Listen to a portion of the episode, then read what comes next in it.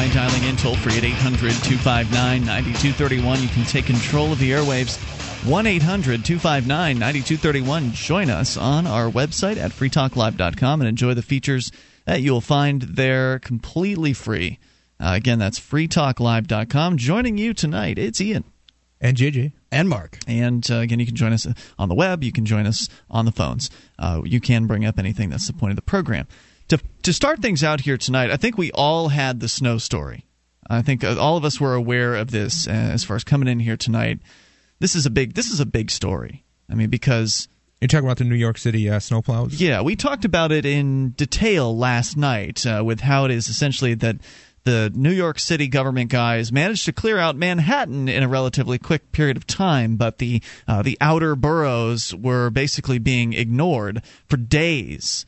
People being essentially trapped uh, in snowbanks. I mean, two feet of snow. New York City received about two feet of snow uh, during this past weekend snowstorm, and basically uh, the snowplows were nowhere to be found in certain areas of the city, and people understandably were pretty upset about that. Not only was it making it difficult for folks to well go to work.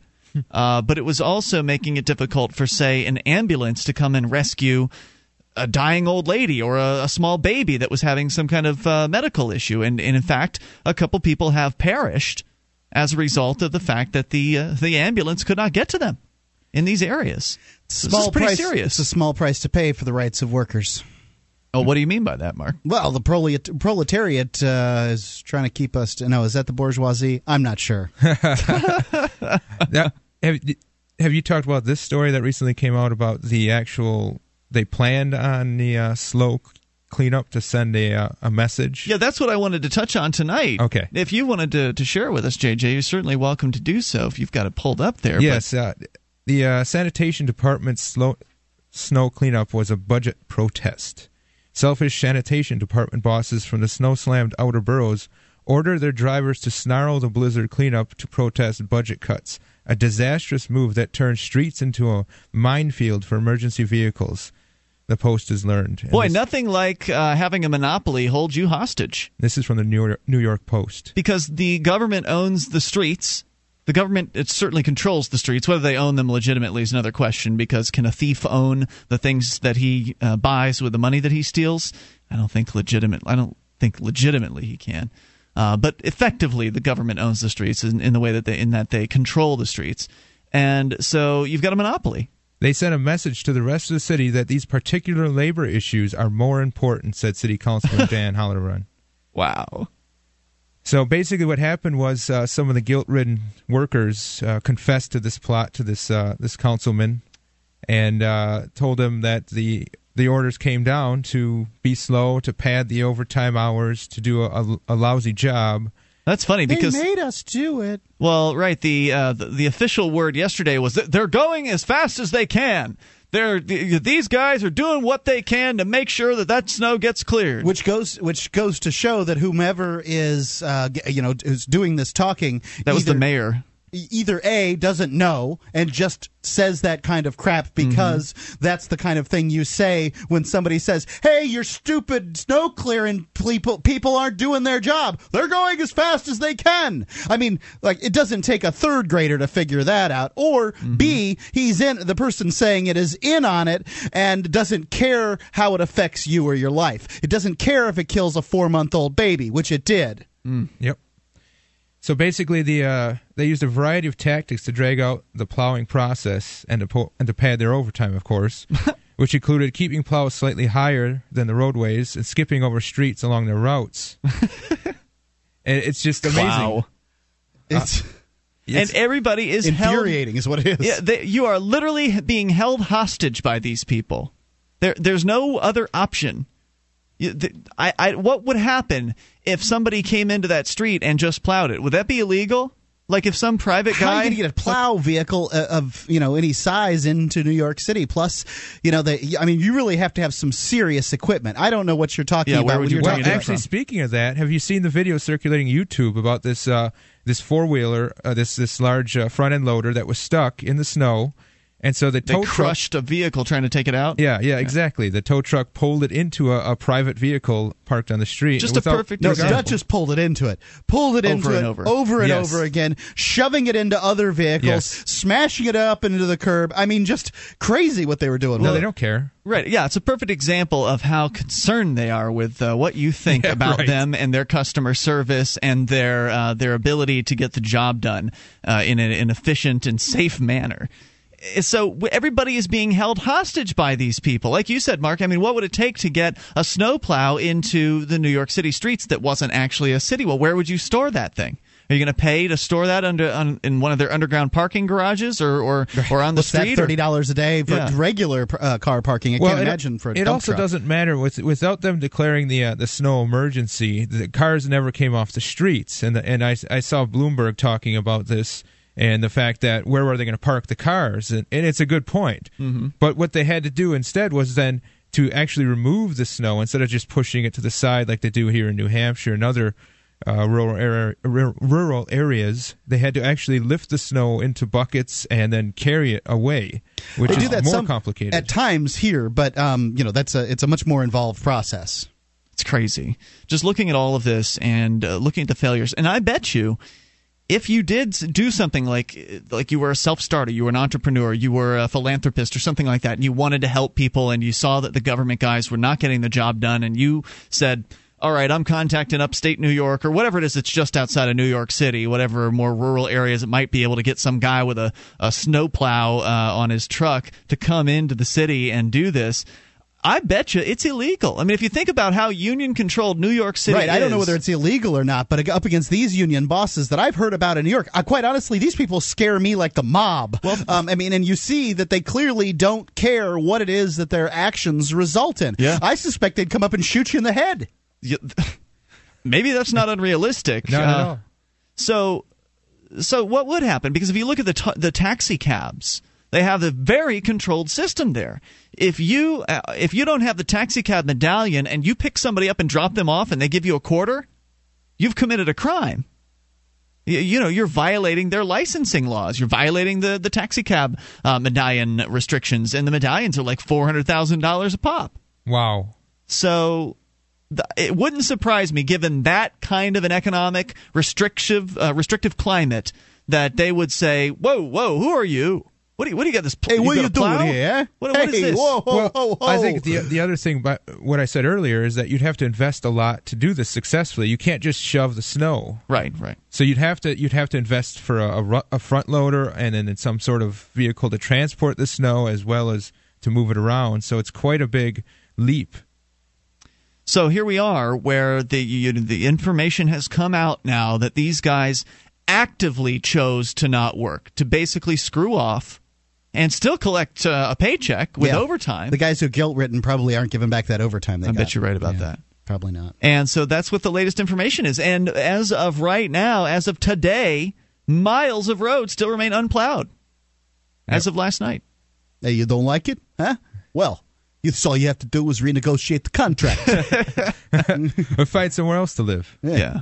Yeah, find somewhere else to live. I mean, if you That's not the purpose of what these guys are doing, though. These guys are saying, you know, we don't care about your dying children. We don't care about the elderly. We care about our contract with the city. We just want our taste. It's it's just so sad. And what can you do about this besides leave? How realistic is it to suggest that New York City, even in the face of this, is going to look at other options? Is going to look around and say, "Well, you know what? Screw you, union people. We're going to go ahead and hire some, Yeah. uh, you know, in New York, scabs." in New York City, there's no way. No What way. they here's how they should handle it in New York City. They should turn over snow removal to the boroughs. The boroughs then should decide that uh, you know, well, what we're going to do is we're going to put this out for bid, and we're going to Let the union bid. yeah, yeah, let yeah, let let let the union decide to do that. We're going to sell off the equipment. Somebody wants this crap, and Mm-hmm. uh, we're going to take the money and you know we're going to put it towards next year's budget and cut down property taxes as a result. I, I hope the libertarians there. I hope Come they on, be propose it. realistic. Well, you know, I hope they at least propose it to get the idea out on the table. But yeah, if you're realistic, you know that this is New York City. It's incredibly statist, the Empire State. Indeed. 1 800 259 9231. You can take control and bring up what you want. DUI checkpoints coming up and more. Your calls as well. Spark imaginations and free minds with an enjoyable graphic novel or webcomic from BigHeadPress.com. This holiday season, share the freedom message with friends, family, or that one acquaintance that really needs it. BigHeadPress.com's thoughtful stories provide a vision of freedom and how we'll get there. Just one of the many imaginative graphic novels from BigHeadPress.com is L. Neil Smith's Roswell, Texas, a sci-fi, western, romantic comedy with aliens, motorcycles, beautiful women, and the gayest Nazi you've ever seen. Sample online before you buy at BigHeadPress.com.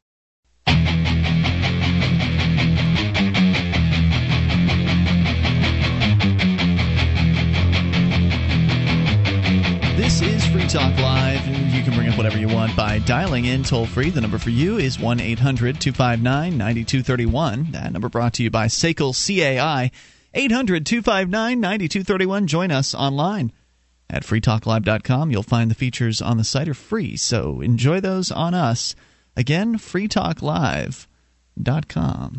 If you've ever considered taking your case to court without an attorney, you need training. I mean, it's you attorneys are very expensive, and there's a cheaper alternative. It's called Jurisdictionary, and you can get it at jurisdictionary.com. It works for plaintiffs or defendants.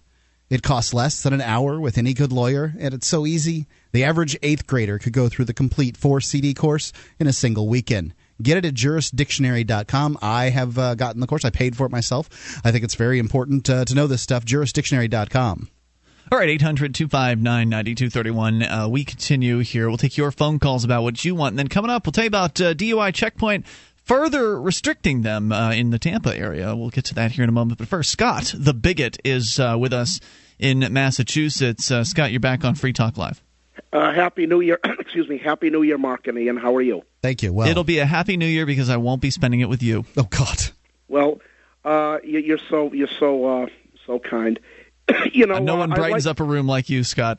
well, you know, for the new year, gentlemen, I uh, this is the from I, I before I called you, I thought long and hard about what I really feels in store for the United States, and uh, this is what I came up with. Uh, first of all, we're gonna really have the we're depression. We're in one now. Make no mistake about it. But the depression's going to intensify Okay, in I think that's a, that's a pretty fair Reasonable. prediction. I suppose it and could uh, happen. the uh, Federal Reserve is pay, pl- printing up money, uh, and, and it's worth it's worthless in the sense that, let's face it, there's nothing behind it. Uh, if if I if I had by law was authorized and I could print up money, I might as well manufacture it in my basement. Unfortunately, I'm not the Fed, and the Fed just just prints up this unbelievable amount of money. But it's all going to catch up with this country. It's catching up as we speak, and uh, we need to go back to a uh, hard money, meaning uh, gold, silver. Uh, but uh, that much this- we agree on, Scott. Definitely. So we're in a depression. It's going to intensify. Uh, you're going to see mass misery, and unemployment is what now, 10%. Uh, I predict that it could skyrocket to as much as 20%. You're going to see tremendous misery. And the good point about this, if there's a silver lining, uh, I, and it's not far fetched either, uh, I believe there could be an overthrow of the U.S. government. What do you mean Uh, by that? Let me let me let me elaborate. In Soviet Russia, 1917. Uh, in, Nazi Germany, 1933. Uh, in 1922, uh, uh, Mussolini's uh, fascist Italy. Uh, when there's when there's social unrest, uh, horrific things can happen. The people will will band together. I'm hoping. They, this, but what worries me about the American people, they're very dumbed down. Uh, they're they're uh, they're they're really. And uh, if they're like you, Scott, they uh, they blame other people who look different uh, for the problems. Yeah, I'm kind of the worried world. about the social unrest. Scott, is are there going to be are people going to take ti take sides along racial lines? this is what's going to happen. Uh, there's going to either this nation is going to go communist, A, or B, it's going to go fascist, meaning along the lines of Mussolini's Italy. Well, Scott, Scott don't you think it's already fascist? What's that? Don't you think it's already fascist? This is JJ, by the way. I think it's already both. I But agree you with think, you. Scott? It is totalitarian. This democracy is a crock. It's a crock. I think I told you about a year ago, close to that anyway. I will not stand for the pledge. If I'm at a ball field, uh, I will not stand up for the national anthem. At least I have the courage of my convictions. I've had Good, good for one you time- on that one, Scott. But you didn't answer Mark's question about the, divi- the the vision for the upcoming social unrest that you believe is coming. Yeah, is, like who's going to be fighting whom, and uh, how are you going to tell the good guys from the bad guys? First of all, we have a. I'm going to answer that. We have a Zionist-occupied government. I know you got annoyed, but I'm going to be frank with you. We have a Let me. Are A gonna wear- Zionist-occupied government. Are they going to wear Stars of David so we know where to shoot then? uh, they, they already control it, and uh, and what's going to happen is that the, hopefully the Christian people in this country will rise up against uh, uh, against uh, black uh, Jewish enslavement in this Because that's what Christians do. are, are we Really currently black? experiencing black Christian, uh, black Jewish enslavement? I mean, is that what's happened to us? that's that's i- i- liberalism. Let me explain, gentlemen. What's happened to the United States now is that it's it's it's we are in a cesspool of liberalism. It seems to me like most of the people that are in uh, Washington D.C. are white Christians, or would self-describe as, uh, right. as I, I don't know how many black Jews I know, but they they've lost their they've lost their Zero. way. they've lost their way. This nation has become, if I may say, Judified, and uh, You can say it. homosexuality, homosexual uh, uh, uh, lifestyle, liberalism. Let me explain to you in a nutshell. So wait, wait, wait. Hold on, Scott. Let me see if I've got this straight. So the civil unrest is going to end up breaking down between the Christians versus the Jews and the blacks. That's right. Now, will the Jews be on the same side as the blacks? Yes, of course, Okay. because they've always they've always led their uh, they've always led the civil rights movement. What about And black here's- What about the, Christians. the Mexicans? Are they going to? What side are Yeah, they going to yeah. take? Oh, of course, they'll be on the side of the blacks and the Jews. Now, Really? But there are a lot of Christian will- Mexicans. They're really Will I still be able to get Chinese delivery? Is what I really I need to know. I can to see you're being sarcastic. no, no, I, I, want I to need, leave you I with need to know know. about my Mugu, Moo Goo Gai Pan. any any radical movement, if you look at history, communism, socialism, humanism, uh, uh, atheism, uh, decadence in art, uh, any left wing nutty, socialist, communist, homosexual has always led has always been led by Jewish liberalism. They have always But led it. there are a lot of conservative Jews out there. The Hasidic Jews are extraordinarily conservative. I, I met one of them on uh, on a boat ride in, in New York, and I like you know his wife wouldn't shake my hand. I mean that's how conservative these folks are. The Jews are not a religion; they're a race. Don't get confused. But it's not. It's not. It's more. Can you it's- pay What attention does that to real have life? to do with anything I said? if you want your listeners to understand, get through the the, the, the complications of this government, and find out where to find an answer through all the madness. You didn't answer my question. Speaking of answers, what about the black Christians? There are a lot of black Christians out there. Are you saying that they're going to be fighting the white Christians and over what? Yes, there's going to be a race war in this country. So it's Yeah, not a I- I, I religious war. disagree. I think it'd be more socioeconomic than race or, or religion. I think it's it'll all, it'll spill over into that. And if you want to get to the answer of what the madness, what's going on in this country, all you have to do is pick up one book and take the time to read it. I don't wanna hear that's about the your Learned Elders of Zion. The Learned Elders of Zion. That will that will shed light on all the madness. I'll All the pass. a hoax. I- I Can't you understand that? It's just a hoax. Somebody just And all of these boys that are dying, that are coming home in body bags, they're fighting for a totalitarian Zionist Jewish Well, government. I don't know and about they're the last dying two in words, vain. but thank you for the call. Well, tonight. no, wait, wait, Scott. it. I've got one more question, Scott. please, please. Scott, my one of my best No. friends in the whole world. He's black, and I wonder, should I just shoot him now? Uh, You're not a Christian, Mark. You're going to be on his side. Yeah, oh, yeah. Which It's side? the white Chris. What about the non-white? Uh, what about yeah, the what about non-Christian atheists whites? Yeah, what about the? non-Christian whites. Yeah. If if I had my way, if I had the power, if I had the power, I would take them all on a boat, all of them, Who's and they? put them on Madagascar. Wow. Who's, who's And I they? would take the Jews too. Apparently, all of there. us, because we're not Christian. The non- I want a men. white Christian Protestant nation. You're so this sick. is what would make me most happy. Luckily, I don't think most people are like you, Scott, and uh, aren't willing to fight the war that you're talking about fighting. A lot of people understand that humans are humans, and it doesn't matter what the color of their skin is or where they were born. I saw that movie about Madagascar, and those little lemurs can dance and sing. you. It's awesome. Thanks Peace be with you, Scott. for the call. Yeah, he does need some peace. He's going to have to find it himself, though. 1 800 259 9231. You can take control of the airwaves and bring up what you want. This is Free Talk Live. When it comes to potential police abuse, the most important place to protect yourself is while driving. FreedomCam.net has a groundbreaking new product that gives you the best all around protection the, GPS, Black, Box, Dash Cam.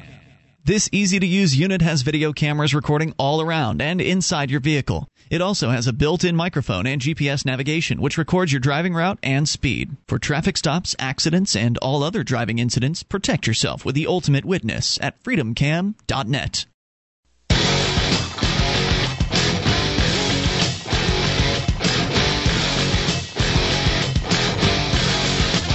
This is Free Talk Live. Bring up whatever you want by dialing in toll free. The number for you, 800 259 9231. That number brought to you by SACL CAI. It's 1 800 259 9231, and you can join us on our website at freetalklive.com. We give you the features on the site totally free, uh, so you can enjoy those, including our Shrine of Female listeners. The dozens of ladies that have taken the time to send in their validated photo or video showing their listeners of the program. Shrine.freetalklive.com will get you right to it. That's shrine.freetalklive.com. So much to discuss here tonight, including some uh, some pretty pretty good objections to the ideas of liberty that uh, some folks came up with that I wanted to share, and we can answer those uh, coming up here in a little bit. Uh, but first, some more news that uh, that is, is, is, could be useful in your life. Uh, just because they're going to do this in Tampa doesn't mean it can't happen where you live. And JJ, you're going to tell us about some DUI checkpoint crackdowns that are coming in the Tampa Bay area. Coming from uh, Channel 10 News, uh, WTSP.com, Tampa, Florida, with New Year's Eve only days away, the National Highway Traffic Safety Administration expects this to be one of the deadliest weeks of the year on the roads. But now a new weapon is being used to fight against drunk driving. It's a change that could make you more likely to be convicted. I think it's a great deterrent for our people, said Linda Unfried from Mothers Against Drunk Driving in Hillsborough County. There's nothing they don't like. It uh, no amount of new draconian power. uh, MADD loves loves new them. laws, just loves them. And you know, she did use the term deterrent, and I just wonder how many people are deterred from having a few drinks and driving by new, more draconian drinking laws. I mean, it would seem like they're they're plenty draconian as it is. And yeah, it would seem. You you it. I mean, people drink and drive, and I would say that most of it lies on the shoulders of city planners. It used to be that every neighborhood had a house that was converted in, you know, um, into a, a bar. Essentially, people could go there and you know a little inn where people could go and they could drink um, at this house or or whatever. It was within walking distance of their neighborhood, mm-hmm.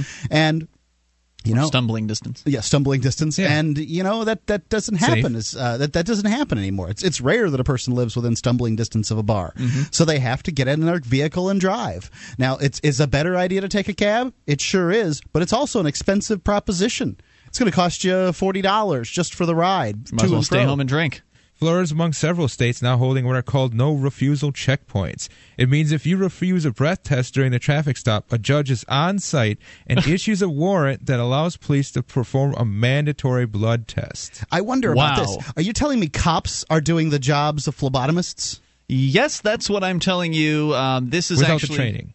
Well, they go through. Usually, they go through like a four-hour quick class. Right, right. Of course. Like Here's the alcohol swab, and, and yeah. stick it in that direction. Don't stick yourself.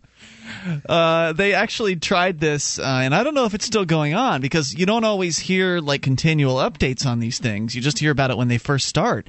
But I remember it was a few years ago now that it was Utah's State Patrol that was learning how to become phlebotomists, mm-hmm. going through the you know four hour class or whatever it was, uh, and then hitting the streets with needles and and demanding blood from people. I mean, so this isn't that unusual of news and it's so scary that this is happening today and and the longer things go on the you know the longer these cops are getting away with this the more likely other departments around the country are, are likely to pick up on it and copy the idea.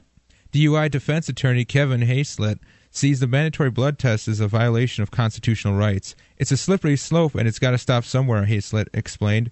What other misdemeanor offense do we have in the United States where a government can forcefully put a needle into your arm? Which is the question of the hour. What other simple offense like this can the government come and intrude upon your person in such a it's pretty scary. Way. Yeah, when you talk about drunk driving, it's uh, you know, I mean, we've been we've been taught in our society that it's such a terrible, terrible act, and you know what you've got to think about is that uh, texting while driving is incredibly dangerous, much more dangerous than or being driving sleepy. Yeah, than driving while um, at you know point one uh, uh point one alcohol blood alcohol. But they're going to punish point one the same way they're going to punish point two uh, point two five. Right. They got this, right. this, this law just doesn't. You can be laying down in your vomit drunk versus just slightly over the limit drunk, and the the, the, the punishments thing. are the same. I mean, this is how crazy it is. And whereas there are far more dangerous activities that they can't punish in the same way, so this one's fun because for the cops because they have a way of getting you.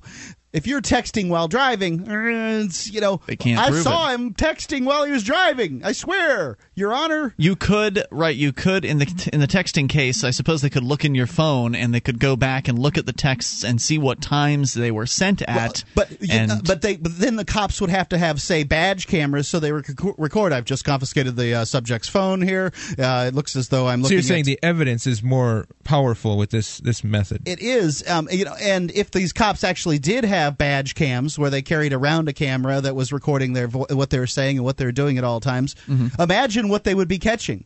Uh, you know, we just uh, there was just a video that I saw on the internet where. Let's see. They um, nine police pulled over a reporter, and I can't remember where. a couple this- years ago, yeah. yeah, I can't. Well, that's because they held on to the film. Right. They just released it recently because they were trying to find out what was going to happen with the case, and the cops basically were are stonewalling them, so they released the film.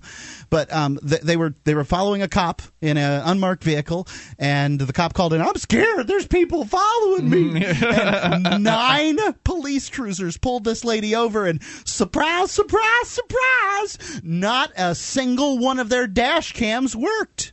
Wow. Yeah, that's right. They were either uh, d- they were either just turned off Inoperable or turned off. or broken. How could that Nine be? out of nine. It's in blue line, of course. Right. I mean, this is, I, I don't know how you can sit there listening to the radio right now and still believe that the police are out there to protect and serve you. because the, the fellow slaves reinforce that. It's it's the idea that you could challenge it until someone says, "Well, what are you thinking? That's just crazy talk to say the police aren't doing good. They're here to protect us." Right. That's why they turned off their dash, dash cams when dealing with a 115 pound news reporter and her cameraman. Mm-hmm. Who had done nothing? Nothing. they were driving down the road following a cop. Well, also this also, you know, you you open this up to so much more now that you have this person's blood. What's to stop them from doing other tests or using the blood for uh, any number of Not a things? damn thing. Collecting DNA, for example. Exactly right. So essentially, if you now that so it's my understanding, you're saying that now in, in Tampa Bay, and who knows how where else this is going several on. other, several counties within uh, Florida. That's yeah. eh, So you're talking about you know, Tampa's got a, well over a million people living there. You're talking about millions of people that are going to be subject to these uh, these DUI checkpoints. that can show up anytime. The only the only way you know about them in advance is if you happen to read uh, the newspaper article in which they are forced to publish the information because the cops do have to publish frequently have to publish these in advance. You'd have to be very well connected and, and of these things. Sometimes the bars will pass around the info the night of or the night before, something like that. So you'd have to become in the loop uh, in order to avoid this. Otherwise, you're going to run up against it. And they've got guys that are down the street looking for people that turn around, looking for people that turn down side streets to try to avoid them. They pull them over. I've Uh, managed to do it before. Oh, I'm sure it's possible to do, but it, it, it's something you. It's not always a guarantee. I was on my work. way home. I was in a real hurry. Um, I was on Highway 41. It's six lanes of traffic plus a turn lane in the middle with no median, Mm-hmm. and I just whipped a Yui right in the middle of uh, the road at uh, you know 10, 11 o'clock, and I think it was on the way home from How many house. blocks away from the uh, checkpoint? There were you? really weren't any blocks. This is uh, you know uh, US 41, but I would say that I was probably you know an eighth of a mile or something. Mm-hmm. I saw it down the road. I just whipped around, turned around, went up uh, another road, and got home. So you go up again into this checkpoint, you get caught up in it, you refuse to take the breathalyzer, and, And they poke, will then poke. draw your blood. That's right. They will take a sample of your your person that you own, and they will they claim it for their own. For their right. own So you don't have a right to privacy, essentially, because No, uh, no, of course not. If you had a right to privacy, you'd be able to keep your breath private. You know, the the whatever percentage of alcohol is uh, is on your breath, you'd be able to keep that private, and uh, you'd Right, be able to not keep your blood in your veins. They're not pulling anybody over for driving recklessly at this point, and not, they're not pulling anybody over for It's endangering everyone. anyone. Everyone has Right. to give up their privacy if they are on the road, is what they're saying. It's it's just an incredible violation of uh, of human rights. They're there to save lives, though, Ian. It's to save lives. Right. Well, as long as one person is saved, then it doesn't. Then it right. You We should be able stop to do on whatever. all the rights of everybody. Save a lot of people by putting us all in padded cells. 1 800 259 9231. That's the SACL CAI toll free line. Do you think it's okay for the government to just inter- you know, interfere with your body if they suspect you? If it, And of course, they- they're suspecting everybody. They're just saying 100% Well, you're of the people. You're under sus- uh, Until you suspect of being drunk. More coming up. This is Free Talk Live. Have you been thinking about starting a website? I'm going to tell you about a great offer from HostGator. HostGator is a worldwide leader for web hosting, and they make it easy to get your own .com domain name. You create your very own website with their free site builder tools and templates. Sign up at hostgator.freetalklive.com to receive your first month completely free. Whether you want a personal blog or a complete e commerce business website, let the experts at hostgator.freetalklive.com host you.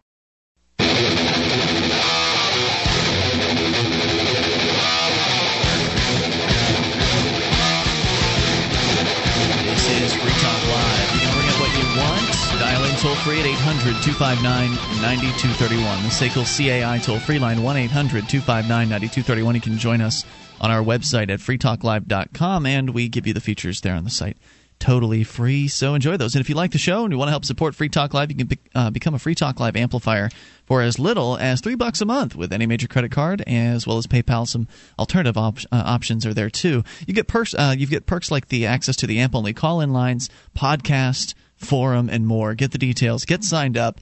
Over at amp.freetalklive.com, we'll use that money to reinvest in the show and uh, spread the word about freedom. That's amp.freetalklive.com. Intern for Liberty. Make a difference, get experience, and get paid. The Institute for Humane Studies is seeking undergraduate, graduate, and recent graduates for its summer internship programs.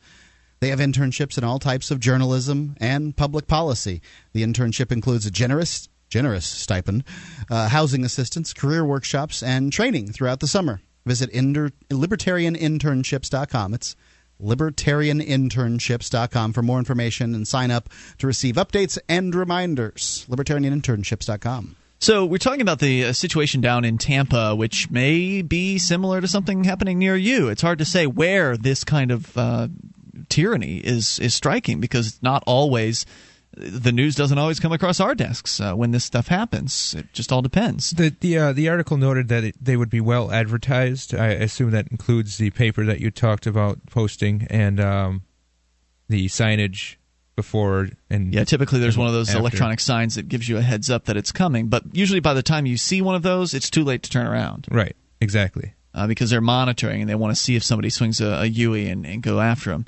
So they're going to be pulling people Which over. Is, it's kind of funny because, you know, what that says is that we're interested in the uninformed drunks. Because if you look in the newspaper, they, they, they put where these things are going to be. Sure. So if you're going to be out drinking and you read the newspaper, then you're you're informed and right. you're not going to go that way. But if you're uh, you know you're you're just come along it, I mean, you know, what, what well, kind those of are the people, does that make? Well, it makes sense because they don't want to go up against people that know what they're doing, right? They don't want to go up against. They don't want to bring charges against the guy in the Lexus, and that's that's one of the things that they're going to do here is they are going to still wave people through, right? There are going to be certain folks that are going to have privilege and certain ones that aren't. They're far more likely to It's possible. to give a breathalyzer to the people that are the the easy victims, the people that don't Right. know their rights. Ensnared. Yeah, and the people that are uh, not looking like they would fight it, the people that look like they don't have a lawyer. Uh, so you roll through that uh, that checkpoint in a snazzy car and looking all businesslike, and uh, that you know they may not ask you to to, to do the breathalyzer. They, oh, hey, good evening, sir. Have a nice one. Uh, and then the guy comes in the old beat up uh, car with Right. long hair, and uh, yeah, he's going to get breathalyzed. Definitely, because he's going to have to get the public defender, and the public defender doesn't really know what he's doing. He just wants to plea bargain That's right. because that's all they're really good for.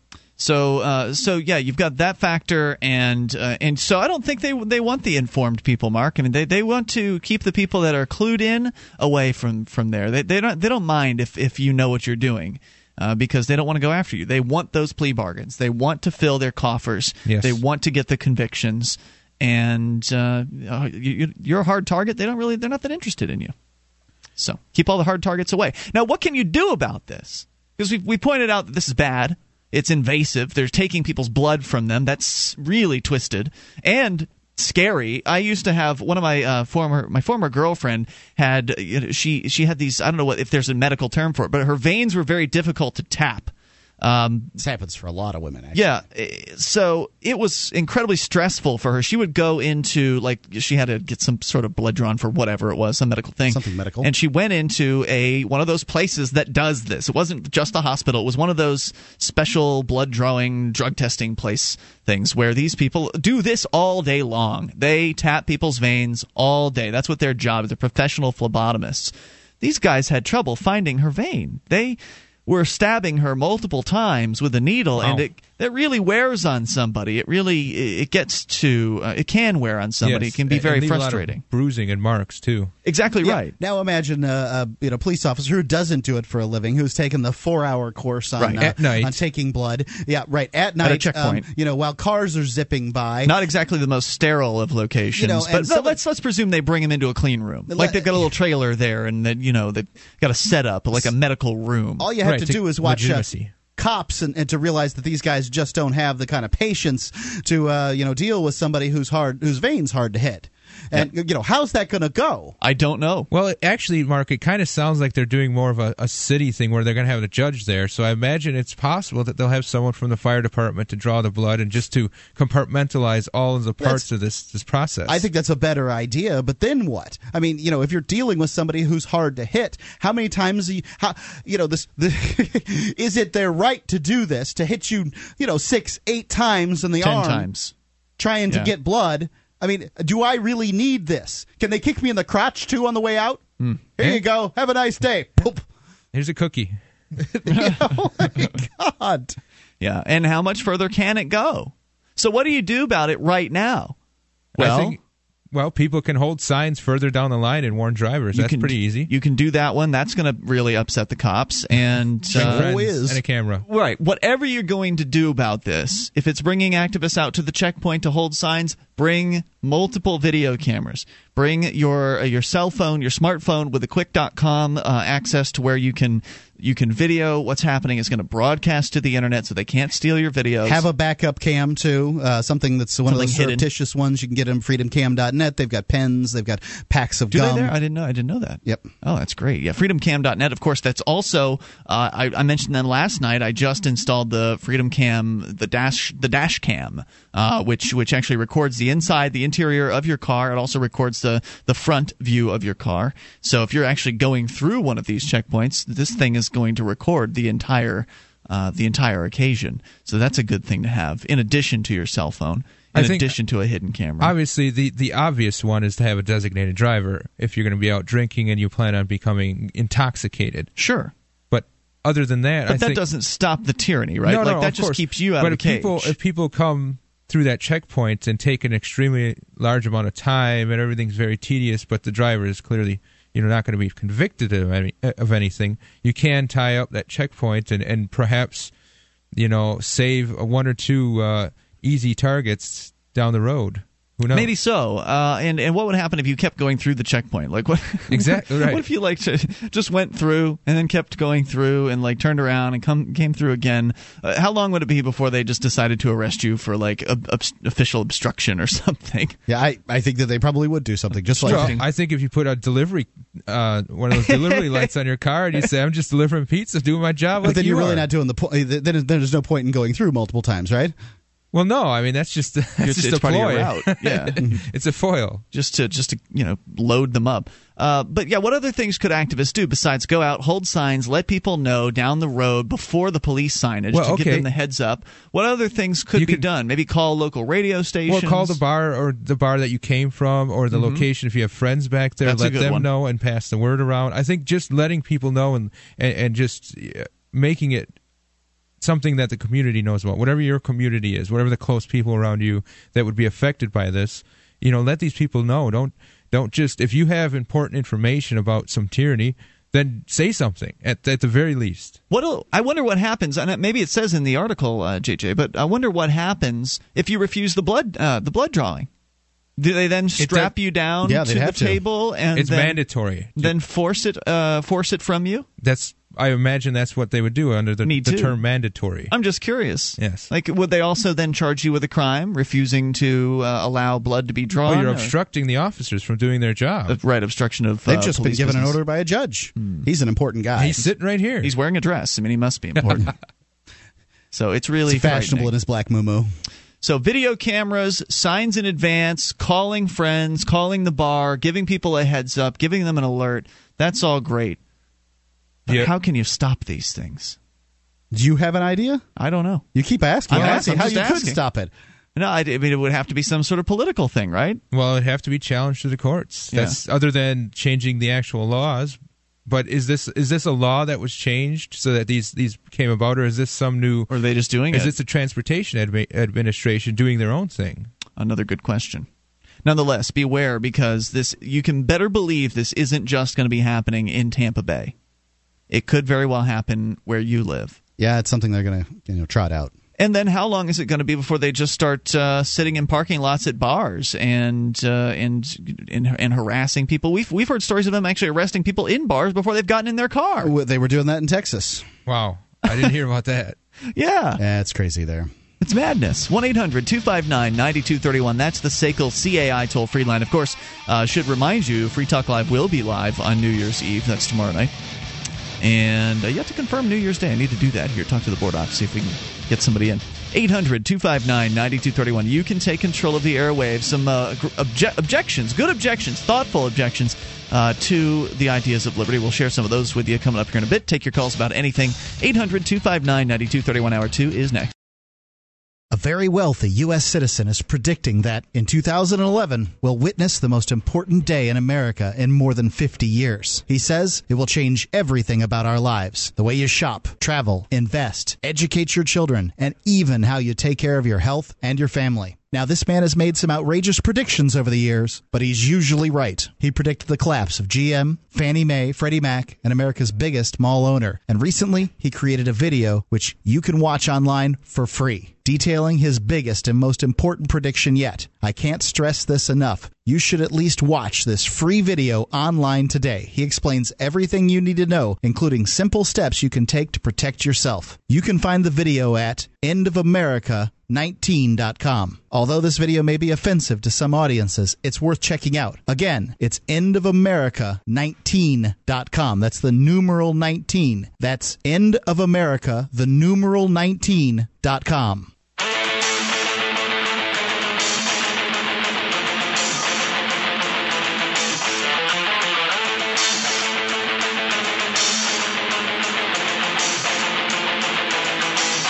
This is Free Talk Live, and we're launching into the second hour of the program. You can dial in toll free and take control of the airwaves.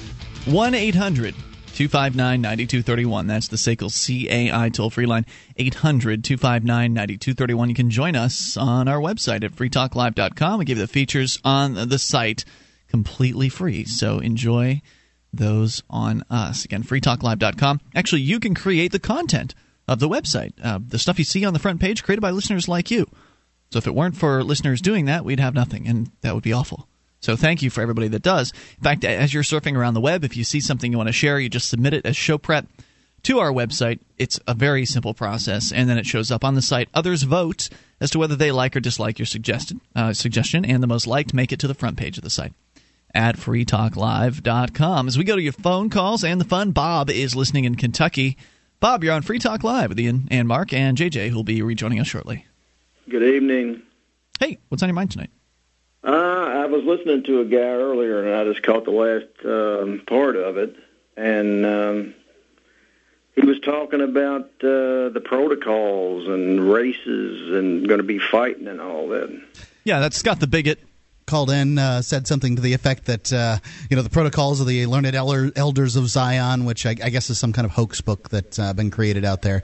That It's just uh, a racist tract of some sort. yeah, something like that. Yeah. Uh, what do you think about all that? I think I think it's a bunch of uh, poppycock that is uh, you know thought of in the minds of a, uh race hating uh, bigot like Scott the Scott. I mean, he sits around and he thinks about these things all day long. I mean, he seethes and sees hatred toward people that are different from him, people that uh, look different, uh, people that have more melanin in their skin, people that uh, have a different religious belief set. He hates them all. And so, when you are filled with hate, then typically violence is something that uh, comes to mind on a fairly regular basis. And and well, if you believe what Scott believes, and I think that there's some validity to uh, only a few of the things that he says. That is that you know that things could get worse, the economy could get worse, etc. So if you believe that things are going into kind of a um, a, a different, more uh, dangerous, perhaps uh, economic times, that uh, that somebody who is of that hate mindset will inevitably look toward violence as uh, something that will come out of all of that. That's a pretty serious charge. What do you mean by that? Well, I think you've used hate probably eight times in just that last thing you just said. He has there. a lot of hate. Have you have you He'll ever tell- heard his calls? Yeah, he'll he'll tell you that. Say that again. I said he has a lot of hate. Have you ever heard his calls before? He would admit that to you. I've never heard him before. I just, Okay. like I say, I caught the last part of it. It Yeah, sounds uh, serious. Yeah, so you so yeah, so you don't understand who this guy is. I mean, this guy hates people who are different from him. And so does that make sense to where why he would think that because everybody's out to get him uh, and that he hates all those people that uh, he, that he would think down the line about violence? I was kind of agreeing with him. Oh yeah, so you what, you don't like people too because of where they were born and the color of their skin? You said I don't like people. Well, what do you agree with then? There's a I question. agree. There's going to be uh, black-white conflict, and Why- it'll be why would led that by be? Jews. What what? what? Black white conflict and what? And and, and this conflict, uh, it'll be white versus all the non-whites, Uh-huh. and it'll be led by Jews. Now, what makes you believe that? I mean, what uh, what Evidence. What, yeah, what evidence do you have? What thoughts are going through your mind? Uh, communism. That's that's not an answer to the to the question. Well, that's what's going through my mind. That's why I came off with agreeing with what he's saying because. Uh, What does that? What does communism have to do with uh, there being a race war? Well, the Jews, they try to set the races against each other to. I've known a lot of uh, Jews, and they've been very Never nice heard, folks. Never heard of that. My uh, one of my best friend, the godfather of my child, is a Jew, and he he hasn't tried to set uh, any races against each other when I've been listening. Well, that's one man. I mean, he's Oh, not. but in, you said Jews. You said the Jews do this, and that's a statement including all Jews, is it not? Not necessarily, no. Oh, okay. Well, then maybe you should qualify what you're going to Which say. Which Jews are you referring to? To who? To which Jews do you refer? Well, I refer to Lenin for one. Uh, Lenin's dead. Lenin's not turning anyone against anyone except maybe some earthworms someplace. right, but Kor- Khodorkovsky, he just went on trial, and it seems that Merkel and our President Obama, he seems to know all about that, and they got a whole problem with this whole uh, uh, sentencing, this further sentencing of Khodorkovsky. I don't even know who you're talking about. Yeah, is he an American? No, Okay, he's a Jew. So, well, okay. well, um, you could be an American and a Jew, um, so that may not be a, an answer to the question. But In Russia. okay, so why why is the, the trial of Khodorkovsky in Russia going to have anything to do with uh, setting off violence here in the United States? I, I don't know, but it seems like every major head of state everywhere in the world knows all about it, and they don't seem to be too happy with it. About and I don't what? know why that is. Isn't he the uh, the opponent to Putin? Uh, Uh, he yes, he has. Yeah, he's trying to looks like throw a monkey wrench, or I'm he was the most. that he. he was the richest Russian at, at one point, wasn't he? Uh, what? The richest Russian uh, person. He's one of the oligarchs. Yeah. So, but he doesn't. He doesn't sit with Putin's party, and Putin's in charge. So, I think it's pretty cut and dry. Oh, I don't know anything about it, and it doesn't really matter to me because I'm Well, not. Well, if you don't know there. anything about it, why did you cite it as one of the reasons why there's going to be a race war? Well, because you asked me about what I was thinking and why I brought this all up. Well, so, And, uh, so, so here's here's, here's what I that- have. Here's the problem that I have with the race war concept.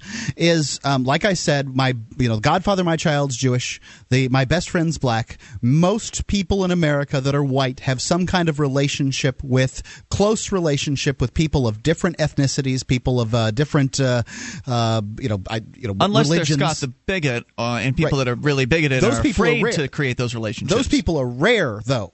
So I would what hope you're so. asking, what you, what the what the ask, uh, you know, if I'm in the white army because I, you know, somebody identifies me as being a Caucasian, um, you know, what they're going to ask me to do is shoot two of my best friends in the world, right? I I don't know what people would ask you. If there's a race war and I'm on the white side, and I, I'm, I mean, these are the givens that you've given me. Um, that uh, you know, I'm on the white side, and all the other races, and I'm not sure exactly, you know, why the Eskimos want to side up with the blacks, and uh, exactly why the Chinese people want to side up with the blacks against the whites. I mean, I don't, I don't really understand this. You've got to paint a picture Oh, for it's me. because the media propaganda plays it that way. What are you talking about? I've never heard. I don't know what this I media propaganda is you're talking about. I think media pro- propaganda has more to do with nations than races. Right. I see on uh, in the media, I see different races on television shows and things like that, uh, interacting Right. with one another on a regular basis uh, as human beings. So that seems to be the message about race that's pretty prevalent in the media. It's only when we open the phones up and we get racist people calling in on an open phones talk show that we hear any kind of racism uh, in the media. It's coming from people like you. Oh, okay. I'm a racist now. Uh, yeah, And you're a racist. bigot. Uh, uh, wait, you're not a racist, but you're predicting a race war, and uh, you're relatively excited about it. I, I never said I was excited. You did. Okay, so you, so I do agree that there is going to be a race war. Of so are you going to fight in that race war? I hope not. I hope there's not going to be one, but I believe there is. Yes, Because you believe that racism is so prevalent, I believe it'll be precipitated by this economic collapse. That's and you been believe that racism is so Bernanke. prevalent. Let me make sure that so um, let me make sure I'm clear on this. You're saying you're not a racist, but you believe that racism is so prevalent I didn't say I wasn't the. a racist. I'm sorry? You did. That's right. I'm I'm going ahead and taking your word for it. No, no, You're- he said he did what didn't say that he was or wasn't a racist. Are you a racist, sir? Well, let's. We need to define racist. Okay, that's pretty much the answer to the question. But go ahead and define racist. Okay, I can see the difference between black and white people. Okay, me too. So you can identify that people have more melanin in their skin. All right. Right. Right. Is that That's your right. answer to So, what a, what a I- racist l- l- is? Actually, let me let me ask a question. Um, as I said, my best friend in the world, um, the whole world is black, but he's about the same um, skin color as I am, and many people would identify me as being white. He has freckles. He has very tight, curly red hair. What race is he? I have no idea. Well, Okay. you said you could identify. I mean, he's got a broad nose like a black man, but yeah, you know, he's got a lot of white in him. I still want to know what a, what your definition of a racist is. I'd like to hang on if you don't if you don't mind. Hang on the line. We'll bring uh, we'll bring him back here. Bring uh, Bob back if he can stick with us here in a moment. And maybe you got a question for Bob. Uh, if he's still with us, you can dial in at 800-259-9231. It's Free Talk Live. This Your Family Today tip is brought to you by Nestle Pure Life Water, helping you drink better and live better by providing a zero calorie alternative to sugary drinks. Visit us at nestle purelife.us. When kids are playing, they often don't want to stop to keep hydrated. So send them out with a bottle of water and encourage them to take frequent drink breaks or call them inside for a quick sip. For more tips like these, visit us at parenthood.com slash your family today.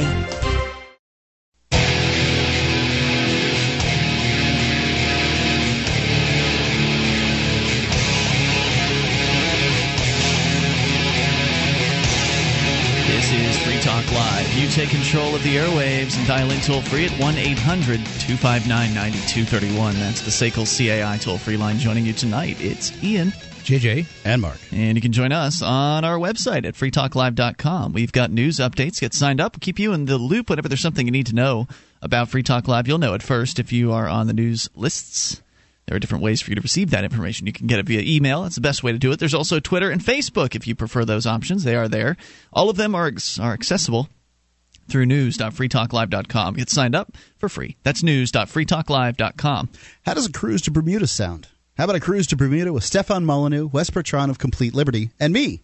This cruise isn't just a conference on the water. It's it's an unconference where the event's what you want to make of it. There'll be speeches and debates and that kind of thing. But the boat also has an ice skating rink, rock climbing wall, miniature golf, and much more. They uh, you know they have child care. They'll they'll uh, you know completely take care of your kids for you, um, and they'll be able to spend time with you as much as you want. The boat, uh, the the ship leaves Bayonne, New Jersey in November 2011, but you need to reserve your berth now. They're as low as $535, double occupancy. Go to cruise.freetalklive.com.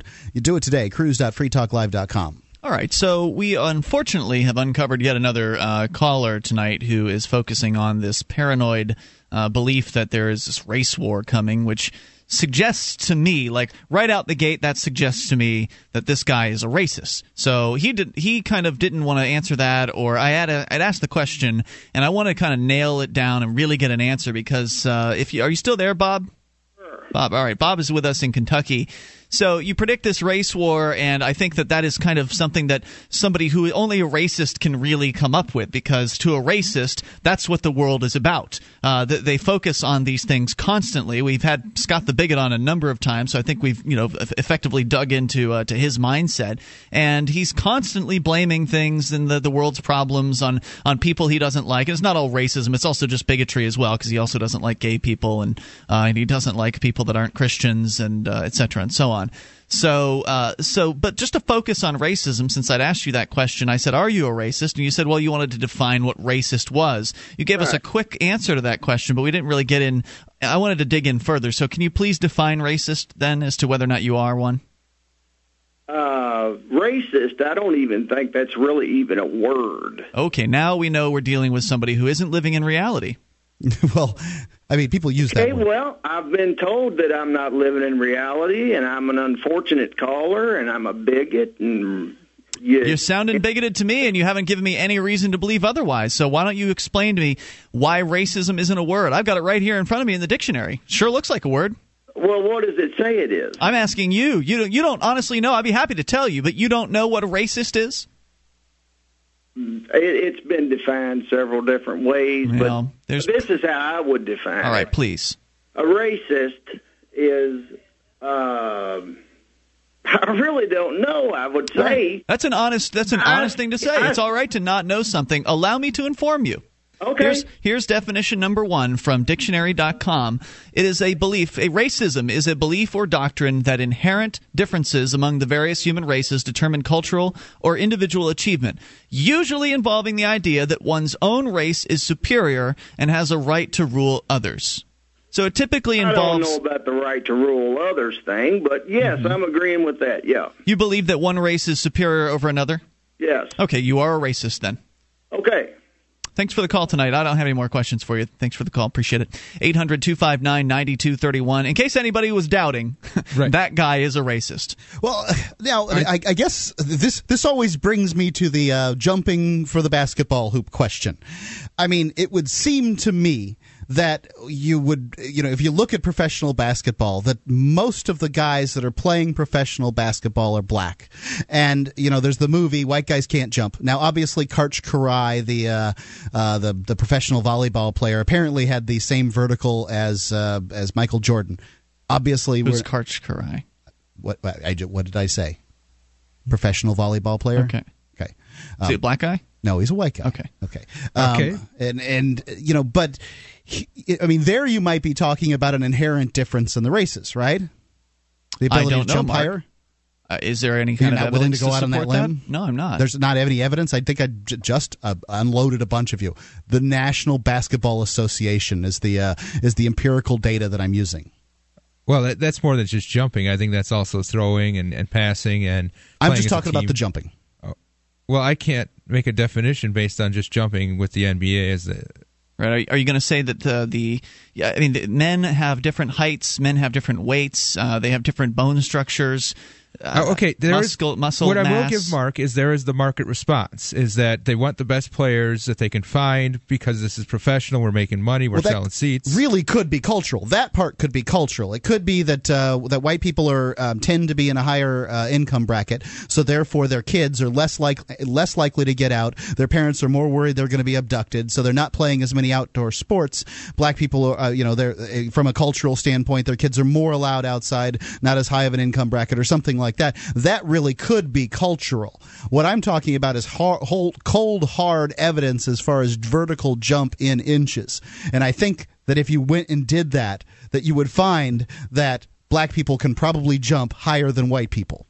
That's okay, but you have nothing to base that on. You're right, totally speculating, go. and uh, and I, what you'd I'm have to totally what you'd have to study, what you'd have to study there, Mark, would be people who are black and white who have the exact same uh, makeup as, uh, as far athletic as their, ability. Yeah, their athletic ability, their their height, their weight, their you know their their body mass, their fat to their I muscle. what you're essentially saying is that the athletic ability of one race is, is greater than the other race Well, for whatever reason. Well, the suggestion there would uh, okay. Now, if we're going to say that blacks have more of a proclivity to do certain things because of culture, that's one thing. But to put a black guy next to a white guy next to a Hispanic guy who all have the exact same build, the exact same muscle to uh, to Would it be- would it be to racist? fat ratio, Would- wait, and wait, say that to say that well, the black guy's going to be able to jump higher because he has more melanin in his skin? No, it's not about melanin, dude. It's about uh, uh, you know uh, racial differences.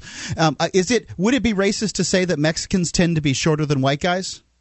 I don't know. I, I don't know. I think. that- I mean, you could probably there prove is that cold, hard facts. I mean, You- okay, so you maybe- could take a survey of heights and say that yes, statistically, Is But that a racist thing to say? no, Ian? no, it- it's it's only racist when you're saying someone is superior over another one because of their race. I, Well, I, I if you don't view- think that's that. that, that Okay. I if you're saying this- that, black people are more likely to be built and uh, and athletic than white people are, that's not to suggest that they are superior to white people. What uh, would be suggest what, what you're suggesting here is that uh, black people in general are better at certain things than white people, uh, and maybe that's true, but that's not to suggest that it's because they're black. It's not to suggest that uh, that they are better at these things because they're black. Uh, am I making sense there? I, feel I, like I I know like what I'm you're saying. I, I think what Mark hit on is just the cultural thing that he had mentioned that perhaps if there, uh, a certain person is more inclined to play sports because they can't sit at home and play video games, Mm-hmm. uh, you know, due to their income, socioeconomics, blah blah blah.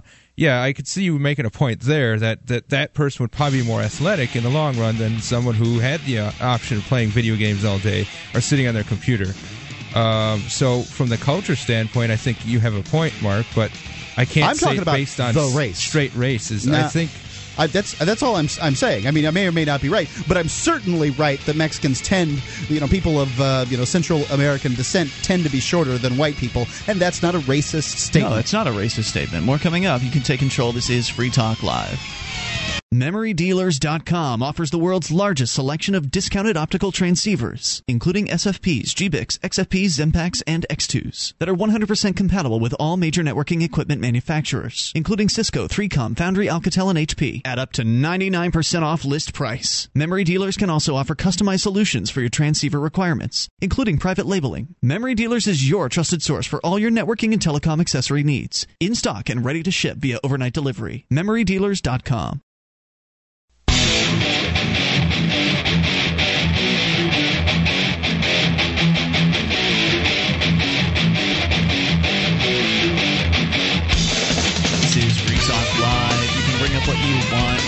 Dial in toll free at 800 259 9231. That's the SACL CAI toll free line. 800 259 9231. You can join us on our website at freetalklive.com.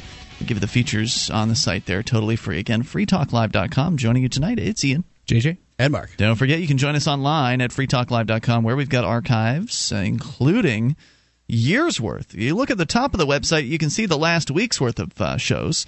But then if you click into the archive section, that'll take you back to late 2006. And you can download as much as you want. All of it is free at freetalklive.com. Thanks to HostGator. HostGator is a worldwide leader for web hosting. They make it easy for you to get your own .com domain name. They have unlimited disk space, unlimited bandwidth, free site builder tools, 4,500 website templates from you, which to choose to build your own website, whether you want a complete e-commerce business website or just a personal blog. Let the experts at HostGator.freetalklive.com host you. Use that portal that we, we've created for you, HostGator.freetalklive.com. You'll get your first month completely free. HostGator.freetalklive.com. All right, so uh, we're going to continue here. Your thoughts are certainly welcome. We've been talking, on, uh, we had a couple calls so far tonight that have been focusing on uh, basically bigotry. And so we continue with your thoughts. Uh, although, guys, did you want to add something in here before we yeah, go? go actually, I, I just wanted to say that I, I find this this race war completely illogical. Okay, Right, that's where we started this on. This wasn't. A, it, we didn't start as a conversation about race. It started as a conversation about an impending race war Yeah. that Scott the according to two racists that have called the show tonight. right. If Right. the financial collapse happens, the people will be ba- banded together by the people they know and the communities that they're involved with. Yeah. which will include all different colors and all different people because that's just how things are. the The poor people will be together with the poor people because They that's can where they live. That's that's the community they're a part of. And and that's I mean it's sad to say, but then you'll have the suburbs and and you'll have a lot less traveling if if gas becomes expensive or if uh, the uh, the cost to maintain your car becomes unreasonable, Mm-hmm. and so you'll have a lot of people that you rely on that aren't going to be the same color of skin you are, unless you're in some of the more uh, segregated areas of the country. So I think it's just highly illogical for anyone to suggest that there's a race war coming. And yeah, it's just based, based out of paranoia. It's it's something that comes up for someone who is a racist based on their internal. Well, they're thinking about race. Right, they're constantly focused on that, and they're they're paranoid as well. They believe they're the other races are out to get them, and so it's some someday the hat's going to drop and we're going to go at it. You know that kind of thing. It, yeah, I, I, I just I can't stress that enough, though, and I challenge these these these race war uh, proponents to to provide some logical reason why this would happen. Why all of a sudden uh, your friend who the black friend you got a ride from yesterday, you're, you're not going to work with him today because he's black and the race war is on, and and all the good that you've you've done with this person and this relationship you built up. It's no longer matters because well, it's a race war, and I'm sorry you just didn't make the cut. Yeah. There's just no logic there. It just, it just doesn't make any sense. The other thing uh, to I think to point out is the idea of uh, is uh, races uh, comparing the races. I mean, Mark, you were talking about earlier. Well, is it maybe it's true that black people can jump higher than white people, and that that's not it's not a statement that it, that you can just make because how black are we talking about? Are we talking about people that are you know 100% Afri- you know of African descent, the blackest of black? Are we talking about uh, the people that are are 25% uh, African black? Are we talking about the brown folks? I mean, how- at what point do you draw the line and say this person is black? And then, of course, you're also bringing in the different body types that we're talking about here, because even within a race, you made the statement about uh, maybe Hispanics being shorter uh, than Caucasians in general. Um, but the, again, you, if you're going to compare something like jumping, you need to compare somebody who is of, of a similar uh, body type to see if somebody really is better than uh, than another person.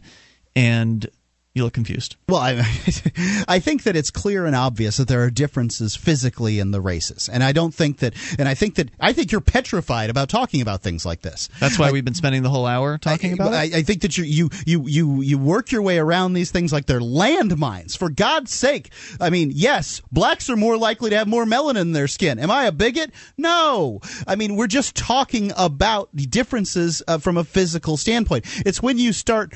Uh, prescribing sort of psychological, emotional, and intellectual things to the races that you, you're just gonna it's gonna fall apart because you can't make these statements. But you can make statements like Hispanics or people of uh, you know Central American descent are shorter than white people. It's not racist. 1 800 259 9231. That's the What- SACL CAI toll free line. One thing I'd like to to uh, talk about just for a second that you you had mentioned the athletic ability, and over the years we've watched uh, baseball. You know, back in the Babe Ruth years, and and they talked about how good they were at hitting the ball or fast at, at running, and we see this this incremental growth in the ability of people in general to perform at sports. And sure, sports medicine has gotten great, Yeah. training has gotten great, but we've we've also seen a lot of intermingling of different um, nationalities, if you will. Uh, you know, not instead of just being purebred uh, German uh, playing football or just uh, you know Italians or whatever Caucasian country they came from. Now there's a lot more people that have intermingled with other species that they wouldn't have not species but you know what i'm Races, saying yeah. races that they wouldn't normally have had they stuck to their cloistered environments Well, I think that's causation versus co- um, correlation. I, I think that you know that has happened, as you said. I, I don't think that we can uh, assign much to it. No, and but of I- course there's Jim Thorpe. Nobody from the American Indians has ever, st- um, you know, uh, subgroup has ever been ath- as athletic as this guy. I mean, he was uh, the he's one of the most incredible athletes of the 20th century, and you know, there's just sort of nothing like him. So you get this anomaly if you're if you're going to be looking at this from a racial standpoint. Well, I can't discount that as one of the the items that have increased the athletic ability. Who's to say that that the uh, the intermingling of different races isn't a, isn't a good a bad thing or a good thing? It's it's Oh, I think it's a good thing. I, I wish they go away because people spend far too much time talking about them. I agree with that. I, think it's incredibly good that people are intermin- ingr- Yes, I, I. I personally find that view as well. Yeah, I Which think is- that it's, you know the, the way people make such a big deal about race is uh, you know it's it's really quite But silly. that's why I'm I'm I'm kind of going at you on this one, Mark. I'm not afraid to address this issue. I'm not sure what makes you think that. Like I said, we've been talking about it for a, a good portion of the show here tonight. Uh, my point is, how do you identify race? You're making these these general statements. Race is generally because of intermingling- self-identified, But because but- of intermingling, you can't really do that too well, can you? Well, uh, you, you, you're right. The ends, the the lines are blurred somewhat. But is you your best still- friend black? I, you know, he he got Ebony magazine. He's he subscribed to it. He would call Mm-hmm. He himself freckles. black. Yeah, Mm-hmm. I has mean, freckles, and he's not like he's not dark African black. So uh, he calls himself black, but is he fifty percent or is he what's what's his mix? Do you know? Is I don't like know. I would, you know, if, 60%? if you're going to assign the ability to jump higher, I'd say that uh, you know to some extent it's been mitigated. I'm not sure what uh, the, the point If is the if black people can jump higher, and I have not been able to find Google anything to to, to get any proof Yeah. on that, so I'm not willing to uh, to, to make that statement. Although I kind of believe it, um, then if because he has a great deal of uh, of Caucasian Mm-hmm. you know blood mixed in him or whatever, and if if black people can jump higher, then maybe his uh, ability to jump has been somewhat mitigated. I can tell you, I played basketball against him and lost miserably. Well, So- maybe you're just bad at basketball. that Mark. much is true. and So- that has nothing to do with my race. It's all about practice. My point is, if you're going to make these silly comparisons and these silly generalizations about who can do what better if they happen to be a certain skin color, you really can't do that unless you have taken a close look at exactly what the racial makeup of uh, of an individual is. You certainly can't just eyeball somebody and know, oh, well, that guy's you know 100% black. You, have to go and take a haven't stepped DNA off, test. You haven't stepped off into the area of uh, you know the difference in heights of uh, say uh, people from Central America or people from uh, Japan. A different, you know, th- there's clear and obvious differences there. Are you going to say that people from Central America are generally uh, the same height as white people? I have no idea, Mark. Well, I, don't know how productive Take this a look. conversation is anyway. to be honest, I've never been to Central America. Because Ian is petrified. No, I don't think he's petrified. He petrified. is. He what am I petrified absolutely is. He's he's so anti-racist that he refuses to make any statement at all that has to do with race. I mean, it's lu- it's ludicrous. Have you It been makes to Central America? nuts. I mean, have I've I never been to Central there. America? I've No. been close. I mean, New Mexico, Arizona. hey, the last time I crossed international border, they threw my butt in jail. Wow. You think I'm ready to do that again? Okay, so well then, how can you make a statement about what Central Americans are as far as how high they are, how, how tall they are? I mean, Good where do you where do you get this what from? rock do you live under, man? Where do you get this from, Mark? It's obvious. People are of different heights from what I've en- encountered. There are short white people and tall white people and tall black people and short black people. I mean, I don't know what you're talking about. 1 800 259 9231. And what's it obvious by? You've never been there, so how can you make a statement? I don't need it? to. I can It's look at Free Talk science. Live. DVD, books, music, instruments, periodicals, computers, software, electronic, photo, cell phone, office product, home and garden, bed and bath, furniture, kitchen, pet supply, automotive, hardware, apparel, shoes, jewelry, grocery, healthcare, sports and outdoors, toys, games, used, and more. It's a department store at your fingertips. Amazon.freetalklive.com. Get all your shopping done, a great deal, delivery to your door, and a percentage of your purchase will go to Free Talk Live when you enter Amazon through Amazon.freetalklive.com. Free Talk Live. You are invited to bring up what you want by dialing in toll free at 800 259 9231. That's the SACL CAI toll free line 1 800 259 9231. You can join us online at freetalklive.com. And if you like the show and want to help support Free Talk Live, shop with us at amazon.freetalklive.com. You enter Amazon through that link, and Free Talk Live uh, gets a portion of the purchase price. So get whatever you need to get. They've got dozens of categories, and uh, they've also got used items too. So you can order and save a few extra bucks. Plus, if you're ordering brand new, you can save on shipping. In a lot of cases, you'll get free Super Saver shipping. Get the details on that over at Amazon.freetalklive.com. But you can't buy gold and silver. You don't no, you don't think they have any medals so. at all? I'll go check that, but uh, I don't think so. Well, we certainly wouldn't advertise them there anyway, because Midas Resources uh, has teamed up with Free Talk Live to offer you some great prices on gold and silver, and they are also the company that puts us on the satellite. Uh, the Genesis Communications Network is uh, the same, you know, owned by Midas Resources. So you can support Free Talk Live, Genesis Communications Network, and get for yourself some great prices on gold and silver at gold.freetalklive.com. I take it back. You can buy it through Amazon, but uh, definitely go to gold.freetalklive.com because then you're going to benefit Free Talk Live uh, and you probably get a better price. Gold.freetalklive.com. All right, so uh, 800 259 9231. I happen to agree with uh, JJ. I mean, talking about whether one group of people is taller than another because of the melanin in their skin is really kind of pointless. So you asked me to get you numbers on whether and what the what the uh, the races are as far as their Oh, heights no. go, and now When I've did I gotten ask them, you for that? and now you don't want to talk about I didn't ask you for that. Okay, We won't. I won't give you the numbers. Then. Yeah, I don't really care. Okay. Because uh, it doesn't matter. Let's continue and talk to you Wrong. and see what you think. Ron Wrong. in Missouri, you're on Free Talk Live. Hello, Ron.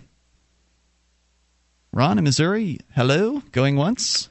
No, no, I'm here. Uh, You just it just came on. There you go, Uh, Ron. Go ahead. What's on your mind we need tonight? to. Okay, this the last guy you talked to was Mark. Is that his name? Mark is in the studio with me. No. Okay, who's the guy that said he Bob. didn't know he was a racist? Bob in Kentucky is a racist. Bob. yes. Okay, that was like being at an IHOP and he's eating pancakes, but he wants you to define what pancakes is as he's eating them. Okay, we, let's do a psychological profile of this guy. When he watches Pri- Saving Private Ryan, and you see the guy that gets the legs blown off and dies, he doesn't associate himself with that guy. He says he's the survivalist.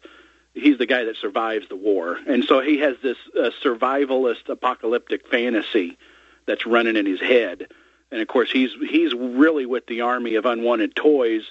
And so the only card he can play is he looks at his hand, he sees it's white, and says, "Hey, I'm with the white army that survives and and you know beats everybody." That's his psychological profile. Yeah, you know, I think that that's And it- absolutely true. I spent uh, nine years in prison. Uh, for those that listen to the show, they they would know that uh, you know that that I talk about it on a pretty regular basis, and. That was you know, in prison. People split up along racial lines a great deal, and it's like all they've got. You know, I don't, I can't speak for the other races, but I can speak for the uh, the guys that I hung out there.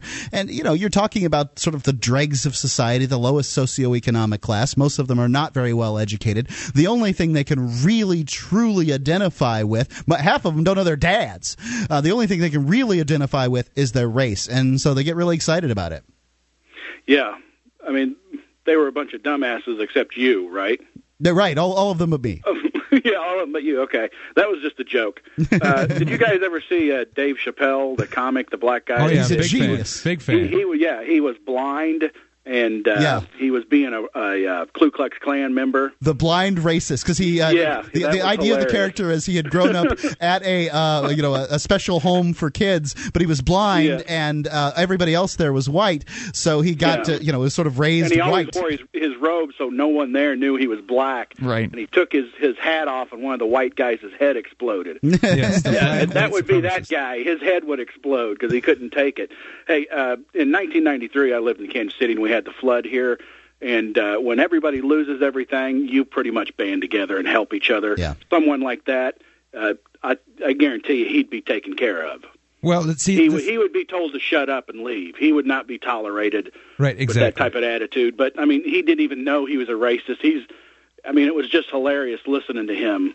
You know, You know, people ask us why do we let people like that on the air? And you know it it can be difficult. You know i don't i don't particularly want to talk about subjects like this. They make me uncomfortable. It makes me want to get up out of the room and do anything but talk about it. But in fact it's really important because people don't address these own their own ideas um, in this way. And this is the only way you're going to ferret out these sort of deep-seated thoughts in people's mind is when they hear somebody like that sound silly. Well, I yes, think and, and you know, a, a dumb person, the best thing you can do to him is give him a, a podium, a, a microphone, and a, and a spotlight, and say, "There you go, buddy." And I guarantee, you, if this guy was to talk to a bunch of people in a room, everybody'd leave the room. No one would listen to him. I think one thing to point out is that that what he looks at is is a terrible, tragic situation, and the first thing that comes to mind for him is hate. And I think yeah, I think well, that's he, he has that apocalyptic survivalist uh, war fantasy. well, no, you can have you can have that survivalist fantasy and still think something positive, still think hope, or still think love, or still think um, um, overcoming. But if you're if you're ingrained in your mind, and the first thing that happens when something goes bad is you think hate. If you think I'm superior, so I should be the one that survives this this coming uh, winter, I think that you're already starting off on a negative foot, and it's just going to lead you down a more negative path. I, I don't see yeah, any yeah, redemption. and it was funny because you guys were talking about your neighbors. My neighbor is a a uh, Asian woman, and she's married to a white guy, and she they have a wonderful garden. They constantly bring food over. I mean, if something was going to happen, They I'm really not, do hate I'm you. not. Yeah, I'm not going to attack them. That's she's going to eat your dog yeah, she's going to eat my dog and serve it up to me. Okay, I'll get off the air. Hey, great call. Thank, Thank you. you. for the thoughts. Appreciate it. Let's talk to Dale listening in Meadville, Pennsylvania. Dale, you're on Free Talk Live. Oh. Hello? Yeah. Go ahead. You're on the air. Hey, this is Dale, man. Yeah. Hey, all I say is, uh, you know, white people are smart. Mexicans eat hot food. Black people run fast. But you know what, man? What? We all bleed red. Okay. Yep. Okay. Go bleed red, brother. That's all I want to say. Right on, man. Thanks for the call. I appreciate hearing from you at 800 259 9231. Not a lot of evidence that white people are the smartest around. Let's talk to Jeremy. I don't think he was saying that. No. Uh, Jeremy is in Alaska. You're on Free Talk Live. Hello there. Hey guys, how the hell are you? Uh, Jeremy, you need to get a new phone. Yeah, that's terrible.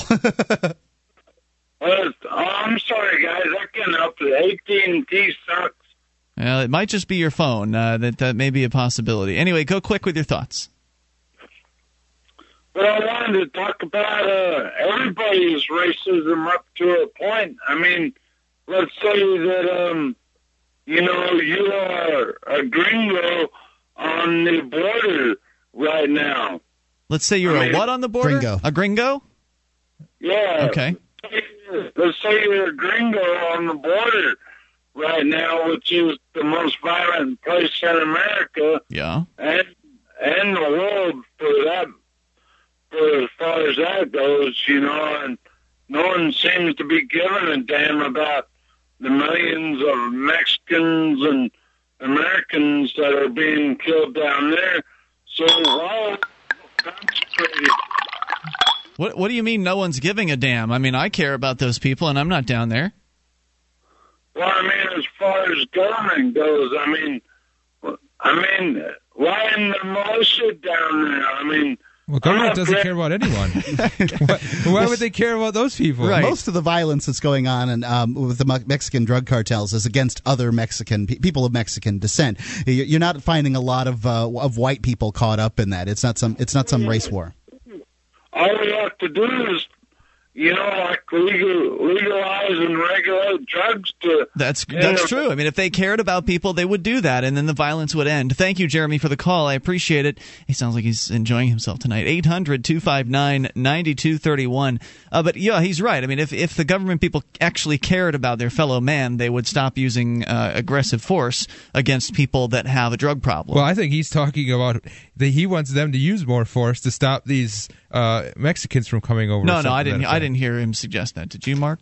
Not that time. No, I, I don't Okay. recall him being one of those kinds of callers uh, in the past. I don't know. I couldn't really understand what he was trying to get at, to be honest. It was hard to understand him, period. 800 259 9231. A problem with uh, both being drunk and having a bad phone.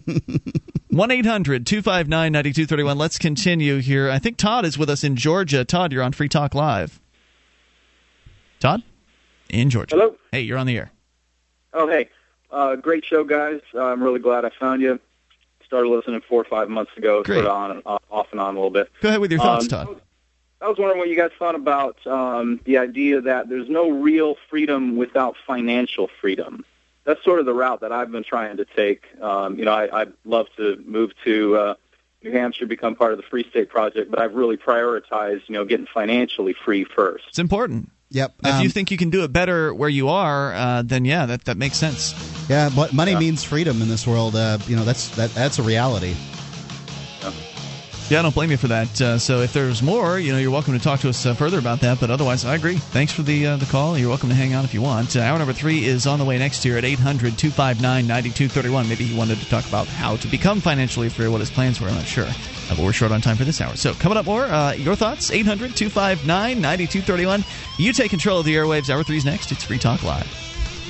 How does a cruise to Bermuda sound? How about a cruise to Bermuda with Stefan Molyneux, Wes Bertrand of Complete Liberty, and me? This cruise isn't just a convention on the water, it's an unconference where the event is what you make of it. The boat has an ice skating rink, rock climbing wall, miniature golf, and much more. The ship leaves Bayonne, New Jersey in November 2011. But you need to reserve your berth now. They're as low as $535, double occupancy. Go to cruise.freetalklive.com. Do it today. cruise.freetalklive.com.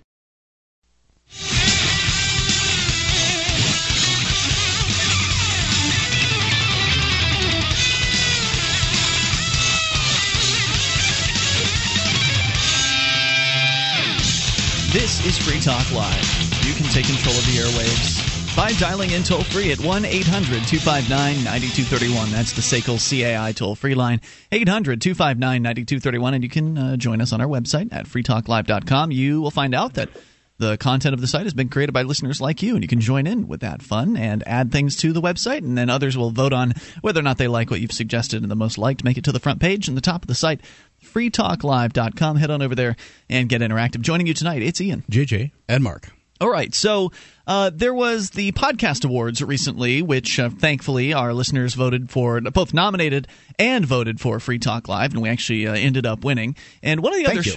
One of the other shows uh, in the podcast awards lineup, not in our category but in a different category, was Dan Carlin's Hardcore History. Yeah. Now, Mark, you're a big fan of the show. I really do like it. I've uh, watched, I've listened to many of the episodes and, and really enjoy it. Once upon a time, a long time ago, Dan Carlin was one of the earliest advertisers on this program as well. Yeah, he's advertised since then too. But Has yeah, he? Yeah Oh, okay. there, was, there were some ads.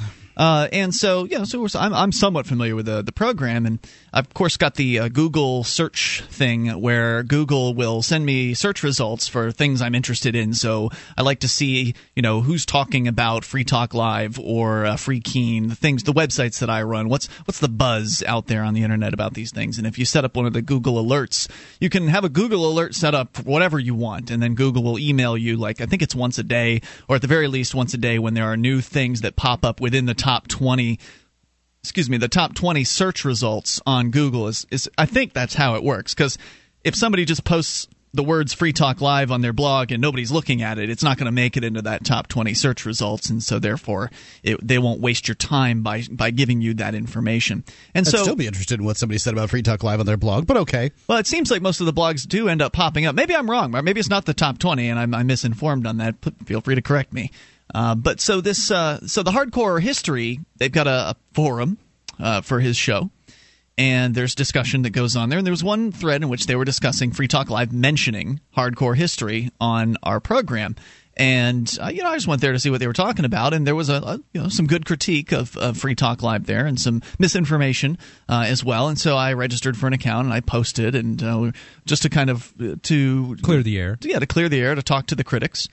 And and that's where it started, but then it ended up morphing into a at this point five or six page long discussion about the ideas of voluntarism or voluntarism. Of course, they think I'm an anarchist. Um, I don't much care for that uh, that particular term because it has certain connotations uh, to it. And it has uh, kind of gone into this direction of uh, people who are very, very smart the people that are on this forum very very intelligent people uh, talking about their reasons why they believe that aggression is okay and that uh, that it's all right to uh, you know democracy makes it okay to uh, to aggress against So you have peaceful some of people. these reasons? I do, and I wanted to share them because I was getting overwhelmed by it's pretty much me and like there's like maybe one or two libertarian leaning guys on this uh, at least on this particular thread in the forum. I don't know how many in the total forum. Sounds like fun. But for the most part, it's me versus maybe four or five uh, people that are in favor of uh, of having the state and just talking about the ideas of uh, non-aggression and peace. And it's just begun. It's just gotten too much. I, I just I. I would spend my whole afternoon responding to these uh, these messages. So I figured some of the objections are so so good and and there, there's objections that people need to hear answered. I figured it'd make more sense to address them here on the show rather than to simply write it out and address it for the benefit of the 20 people that might be reading that thread or two, I don't know, 200 people. I don't know how many people read the thread there. Uh, but more people will hear the answers here if I, if I post them here. Whether they will read, uh, those reading that, that forum will actually bother listening to this is another question. But I figured let's get some of these out there. All right. Uh, so I'm just going to jump into the middle of these because there's been a, a lot of messages that go uh, have gone back and forth, and there's uh, we've gotten to the point of talking about you know getting uh, rid of these government monopoly services and put, put, putting in place essentially uh, market-based functions, uh, market-based protection providers, for instance, instead of having just allowing them uh, Right. and not uh, you know forcing somebody to fund a particular uh, a particular service um, that they could choose to do otherwise. So if for instance you wanted to send your kid to a private school, you wouldn't have to pay to send other people's uh, to run the public school.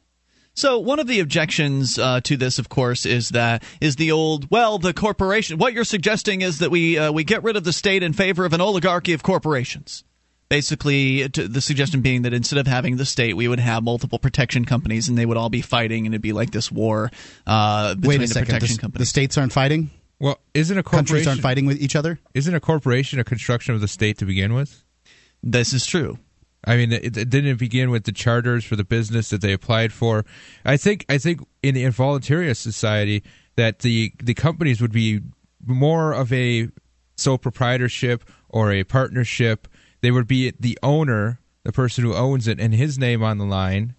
Um, you, I'm sure you could have some sort of stocks and, and whatnot, but I think the idea of a, a corporation that's constructed from the standpoint of government regulations and government bureaucracy would be no more in that in that scenario. Well, correct. I mean, the corporations protect in, protect businessmen from liability for their actions, and uh, and, and that's they good, shroud right? them and yeah. shroud them in secrecy behind layers of of corporate names and uh, bureaucracy. So, but the concern here from one of the uh, the people that is objecting is that I, I'd pointed out that the, well, the merchants the, the merchants that might be selling you protection services don't have the the aura of legitimacy that governments have. Um, so they're not going to be able to get away with just going over and murdering their competition. It, that's going to be murder. It's going to be seen as eh, absolutely untenable. You don't have Budweiser uh, or Anheuser Busch attacking eh, Coors or whoever their competitors are. They Coors is a good one. Yeah, they just th- th- there's not an all-out alcohol war in the streets. Uh, of course, somebody's going to say, "Well, that's because the government's around to stop them." Well, no, it's because uh, people don't want to do business with uh, with criminal gangsters if if they can avoid it. And in the open marketplace, you want to be seen as an honest person. You want to be seen as as peaceful. You want to be seen offering a good product or service, not crushing your competition, uh, crushing their skulls. Um, and besides that, it's expensive to get involved in, in armed conflict, and uh, you have to hire mercenaries. Not to mention killers. that um, you know when you have state uh, governments, um, you know these monopolistic governments that we're used to dealing with, they're not responsible for their actions. So if you're a uh, you know if if your wife if you're over in Afghanistan and your wife is killed by a predator drone and you and, and you had nothing to do with any kind of insurgency, at this point you lump it yeah, you they're they're immune. They they have this immunity created by the government where you can't prosecute them. You can't have any sort of due process or or judicial action because they're immune. It's just I'm sorry you filed that motion or you filed that case and the government says ah it's tossed out.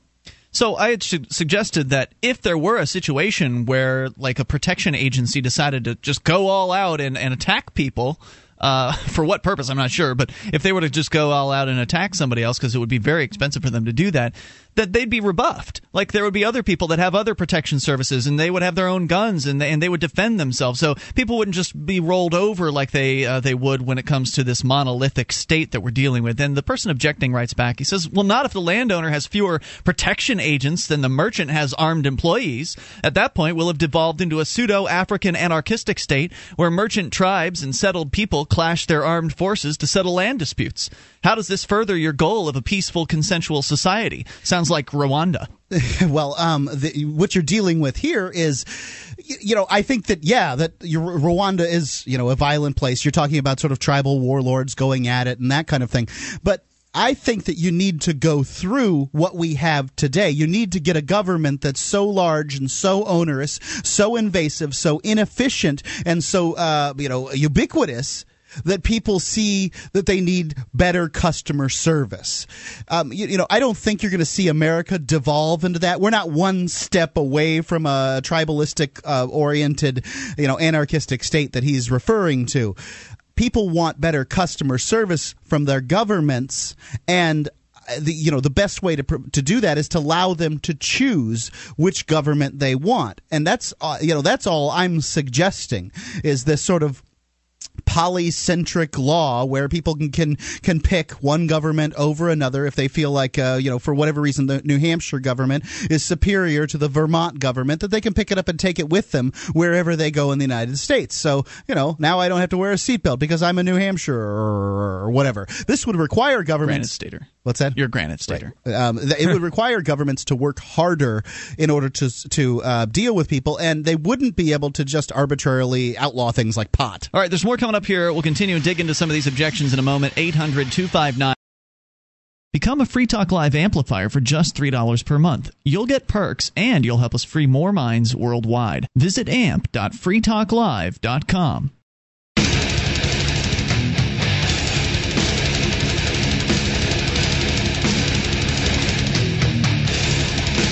This is Free Talk Live. You can bring up whatever you want. Dial in toll free. Take control of the airwaves. The number 800 259 9231. That number brought to you by SACL CAI. It's 1 800 259 9231. You can join us on our website and watch the show if you'd like. We've got a webcam and it's free for you. That's cam.freetalklive.com.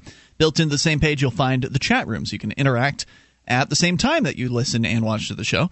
Uh, watch the show over at cam.freetalklive.com. It's free courtesy of Memory Dealers. Memory Dealers offers the world's largest selection of discounted optical transceivers, including SFPs, XFPs, GBICs, XENPAKs, and X2s that are 100% compatible with all major networking equipment manufacturers, including Cisco, 3Com, Foundry, Alcatel, and HP, at up to 99% off of list price in stock, ready to ship. The overnight delivery, memorydealers.com. All right, so uh, we're reading uh, some objections from the Dan Carlin Hardcore History Forum, uh, objections to the ideas of liberty. And of course, they usually are based out of the fact that the people that are objecting don't really understand what the, the, the concepts are. And the concept uh, that that we're looking at here, one guy is saying, "Well, it's, it's going to be Rwanda. People are going to be fighting each other, tribes. Uh, the people, the protection agencies will be attacking one another. It'll just matter who has the most protection agents, and they'll be all warring together, and it'll be it'll be awful." Well, honestly, isn't that what's happening now? I mean, yes, but now he's worried that it'll happen on a local uh, basis. Like right now, these people believe that the, the people we're talking about, the, the, those who are objecting from this perspective, believe that the U.S. military is keeping us safe. That the it's the the military. Yeah, okay, the military may be doing bad things in some places. You might get them some of them to admit to that, uh, but they they believe that in general, the existence of the U.S. military is what's keeping uh, the invading hordes from coming here and and killing us all. Well, I think that's that's absolutely foolish. And but, that's as somebody who's been in the military. Yeah, I, have you know I've been in uh, the Army National Guard, and uh, I know a lot of friends that have been in the military, a lot of family members, various wars, even. I, it's not the military that's keeping anyone safe here. It's it's ourselves really that's keeping us safe. Right. Uh, what was the, uh, the, the the the Japanese general that said he would never attack the United States mainland? Uh, that there would be a, a gun behind every blade of grass. Mm, right. There are more weapons, uh, more firearms in the United States than there are Americans. And I think to this question that the uh, the person on the forum posed, uh, I think one thing you don't understand how these things are going to work right now. It's difficult to conceive of that in your mind sure. when when so much of your indoctrination is this is how they are now. But one thing I wish to stress is that if you move to a free society, the first and perhaps most powerful tool of, of dealing with, with problem people and problem incidents is ostracism and and that's probably the first thing protection agencies are going to establish is some way of propagating propagating information about ostracizing a person based on some activities done that are, are harmful to other people or criminal. Maybe they committed fraud or something like right. that. Right. So so things like he would perpet uh, the, the protection agency would would go about the, the way the easiest the simplest way to, to accomplish these goals while spending the least amount of money. And I think things like like just going to the butcher and saying, "Look, this guy's been beating his wife. He's a bad dude. You know, don't sell him any meat. Don't sell him any cigarettes today." And tell him, "Look, you want you want this service. You want you want me to sell you some products. You're going to have to be an upstanding member of the, member of the community." Yeah. It's things along that line where you can you could talk with the actual the people of the community and have the community response instead of a monolithic force. I um, I tend to uh, disagree that uh, ostracism is this panacea that's going to solve a lot of things. I think you said that would be the, the, place that people would go first. I don't know that the agencies would have any benefit from um, you know financially propagating the idea of ostracism. I do think that it'll be a powerful force, but um, I think it's a powerful force now. But I really think that uh, governments, um, you know, that work in a sort of a free market system, would still act to some extent like governments. If you harm one of their quote unquote citizens, one of the people who have signed up with their particular brand of government, you can believe they're going to go after you in the same way that well, uh, in this in this world you're talking about, they would be more likely to do that. In in our current world today, they may not do anything if you've been harmed. I mean, the government has no obligation to protect you. In this world that we're talking about, where you would have, as you put it, Mark, competing governments or protection agencies or whatever you want to call them, then if they don't do their jobs, if they don't provide the protection, then you get you know your money back or you cancel their service and you go with somebody else. That's Right, something that would encourage what you're talking about uh, into happening, Mark. Now, what, what's the, the writer's name here? Uh, DB Trek. Okay, so DB, what um, you know, this is how I sort of came to this conclusion, and I want to see if it's going to be useful to you. The fact is, in this world, at one point, it was far more likely that uh, you would have geographic areas split up by religion, and if you went in to one of those other places and you propagated your type of religion, that you were going to die. I mean, they killed Quakers. Uh, the Puritans killed the Quakers. They cut off their ears and eyes. I mean, you can still find this around the world. Um, you know, now with uh, with problems going on in Iraq, uh, they're killing Christians. Uh, the United because you know they're mad at uh, the United States. They're killing Christians in Iraq. So you can find these situations, but mostly in the United States, you know, this is unheard of. People wouldn't. There wouldn't be a lot of uh, of violence based on people's religions. So we're seeing society move from the point that uh, religions were attached to geographic areas to where they're not.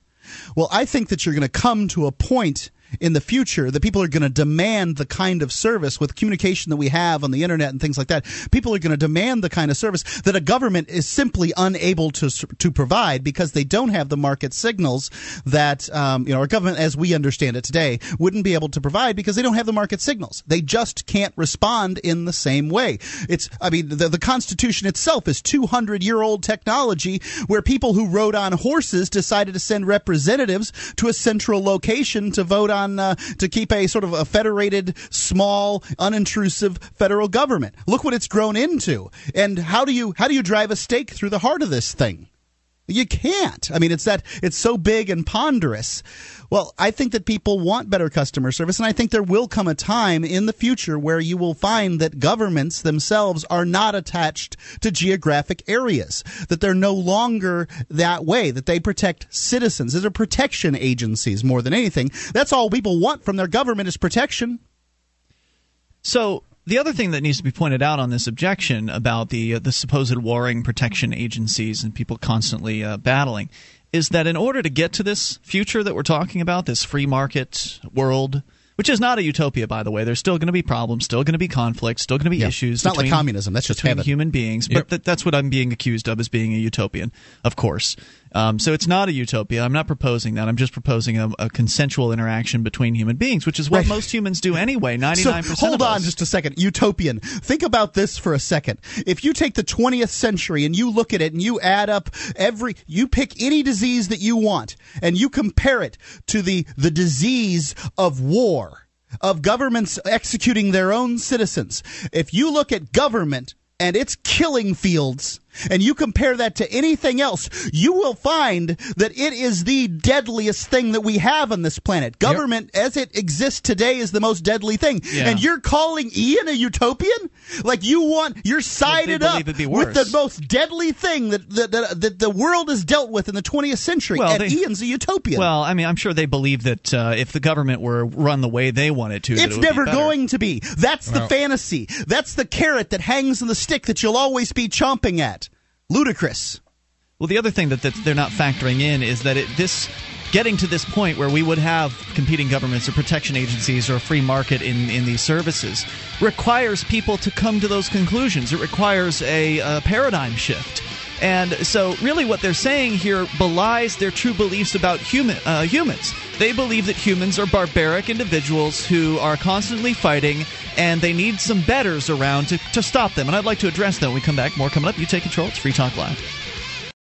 This program is brought to you by FreeKeene.com. FreeKeene.com features audio, video, and blogs chronicling the transition to a voluntary society. FreeKeene.com also has comments and discussion forums so you can be heard. FreeKeene.com.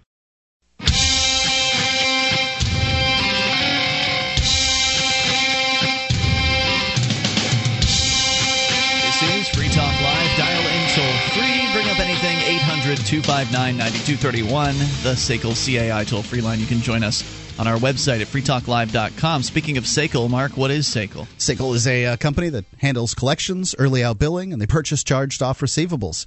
Uh, SACL is run by Jason Osborne. He is a, a member of the Free State Project, big, big proponent of liberty, and uh, well, the long one of the longest sponsors of uh, Free Talk Live. So if you've got a company, and need to try something new in the area of uh, accounts receivable, SACL CAI can help you. All right, so uh, just we'll continue here. Take your calls as well. We're sharing some objections from the Dan Carlin Hardcore History Forum. It's at dancarlin.com. That's Carlin with a C. And the, of course, one of the most frequent objections that comes up to the idea of moving to the market moving to the marketplace for providing protection services and getting away from the violent monopoly uh, that is the government and what that means. It's very scary. It's very confusing. For me, it was very difficult to uh, to wrap my mind around uh, the first time I heard it. I had to go and read The Market for Liberty a couple times, those relevant chapters on, on private protection, uh, as to really kind of start understanding. And then even still, then I had to really kind of think on it. And, and get it at book.freetalklive.com. You can free. download that at book.freetalk. Uh, excuse me, not I think we activated Free Talk Live, but definitely go to book.freekeene.com and you can get that and some other great liberty oriented books.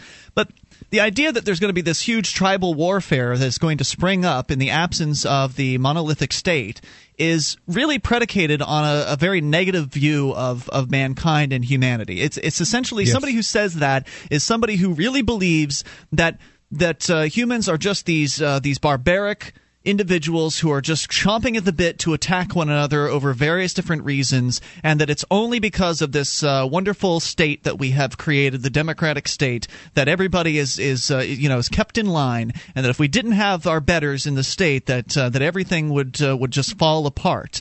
And I'm sorry, but there's just not really any evidence for that. The reason why the reason why human beings uh, aren't doing those things now isn't because the state exists. It's because human beings they understand inherently we've understood over over generations that things work out better when we work together that we get more when we when we come together and we cooperate and we uh, we buy and sell in the marketplace and offer products and services rather than steal products from other people and uh, and take things and and threaten. Most people don't behave in that way not because there's a chance they might go to jail, but because their lives get better when they cooperate with other people. Right, right. They, they don't experience all the negativity that comes with like killing killing a person. It just as one example. Obviously, it's the hardcore one. Um, but just the act of killing a person will change the person who does the act. Mm-hmm. It, it's not it's not something to be taken lightly. And then dealing with killers, I think most of our society doesn't like to to the idea of dealing with the killer and and shopping with him or being a customer of his or uh, being a uh, in, in any way associating with this person. There's sort of a, negative stigma, and it's well deserved for people who are murderers uh, or yeah. or, ste- or thieves. I or, don't want to hire a protection agency that's going to go around and try to kill the other protection agencies. That's going to be a, first of all, it's going to be a very expensive thing to do, and secondly, I don't support violence and aggression. Right, right. And so, so it really just shows the, the people who are objecting for what they believe about humans. They believe these things about humans, but it, but that's a, that's a reason to be against the violent monopoly, and they don't right. realize that if people are really that bad, if humans are inherently this conflict oriented and, and this seeking of of, uh, of, violence toward one another, why on earth would you want to give one well, group of them a total abject power over everybody else? I mean, I, I do so agree that that humans are violent, um, you know, primates, and to some extent still still stuck out in the savannah. I, I, I do think that what you've said is true. That mostly they they participate in um, you know voluntary interactions throughout their day. But this is the most important part. If humans are bad and need rulers then the only rulers they can have are other humans who are bad. Also bad. And right. can't be ruled. And the so idea that that's only... ludicrous. If humans are good, then they don't need rulers. Yeah. So you have this uh, real conundrum. Now, I think people do, in fact, need rulers, but I think that they should pick, be able to pick their own rulers. If you want to be ruled, you should be able to make that choice. I would never force someone to not uh, be able would, to have someone tell them what to do if that's what they want. I think that you would have to have some kind of uh, you know protection agency or another. Uh, carrying around a Glock on your hip isn't going to do it. Oh, it might. It all well, depends. It might, well, personal responsibility though would dictate that that is the first step for oh, protection. Oh, absolutely. You could believe that there'd be a right. lot less crime, um, you know, if you've got people walking around with uh, the, just about everybody's armed. There's an objection on the crime issue coming up here in a moment. But first, let's go to the phones. Talk to Alex in uh, New Jersey. You're on Free Talk Live on the Amp Lines. Hello, Alex. Hey, guys. Hey, Alex. What's on your mind tonight? So the um, the person on the forum there, they said that there was uh, tribal warfare and that this was going to that Americans would devolve into some type of violent, radical, uh, just man-on-man killing. Uh, the, the problem that I see with that is that they think that it's everybody out for themselves. But in general, a lot of these things are people grouping together and it's one ethnic group versus another ethnic group. And really, what it comes down to is religion. I think the problem uh, with with violence and irrational behavior stems from religion. I bet you'd have a lot of people agree with that statement on this particular forum. I mean, I'm just speculating based on the the, uh, the intellect of uh, the conversation that is uh, has been going on. And if you want to go over there, it's uh, dancarlin.com. Uh, it's their forum. It's in the it's I think it's one of the top selections in the forum. It's uh, in the discuss the history show section of the forum, and because it's being posted in a lot, it's right there at the top of the list of threads. Any other thoughts you want to share?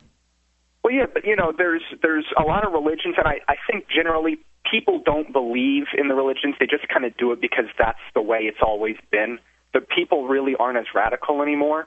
But there is one religion that really needs to go away in order for us to have a peaceful society, and that's the religion of the government. Yeah, it's I agree. There are a lot of similarities between organized religion and government, no doubt. Thanks, Alex, for the call tonight. Appreciate it. Uh, so, continuing with DB Trek's email here, uh, I then email. That's not email. Thank Post. you. Po- forum post. I told him that he was misunderstanding me uh, in our earlier conversations. I said I don't propose replacing government with an oligarchy of businesses. I propose people interacting on a consensual basis. That's all. The government can stick around. Just start acting consensually. You can offer your services in the marketplace like the rest of us offer our product and services, and if they're valuable, uh, people will purchase them. But he says, well, how do you get 300 million plus people to consent to anything without coercion? Suppose myself Oh, and a 300 plus people, uh, 300 million plus people consent to all kinds of things every day. Right, and I don't need all 300 million to consent to the same thing. I don't need them all to agree. Right, there'll be varied communities, varied areas, and if you like a certain set of laws or you like a certain set of conditions, then you can go to that area and those conditions will be met. Suppose myself and a hundred million other souls decide we do not honor nor respect any contracts you make with anyone else. How do you achieve a functioning society when one third of us refuse to recognize your contractual law? I have a feeling the solution involves force somewhere down the line. Well, it just won't deal with you. So uh, he- what he's he's talking about the difference between force and, uh, and aggression, and I think that you know that that's something that needs to be addressed here. Um, oh, know- believe me, I addressed the aggression issue earlier, but it just doesn't it doesn't fly over. They don't understand that. Yeah, well, the, difference, between force is is you know let's call it force what it is violence. Mm-hmm. Aggression is the initiation of violence. You're starting the, it, The yeah. first person to start it. So, um, yeah, you know, I mean, there's there's probably instances where uh, you know the the best solution to the problem is going to be using violence against uh, you know somebody else who's initiated force against you. I'm not saying I advocate it or anything like that. I'm just saying that that may be very well be the solution.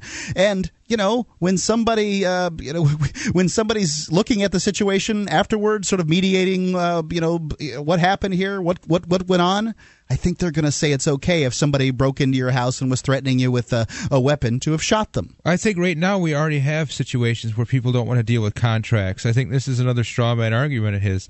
If you don't want to deal with the contract, you don't sign it, and then we have no deal. We have no. I have no obligation to you. You have no obligation to me.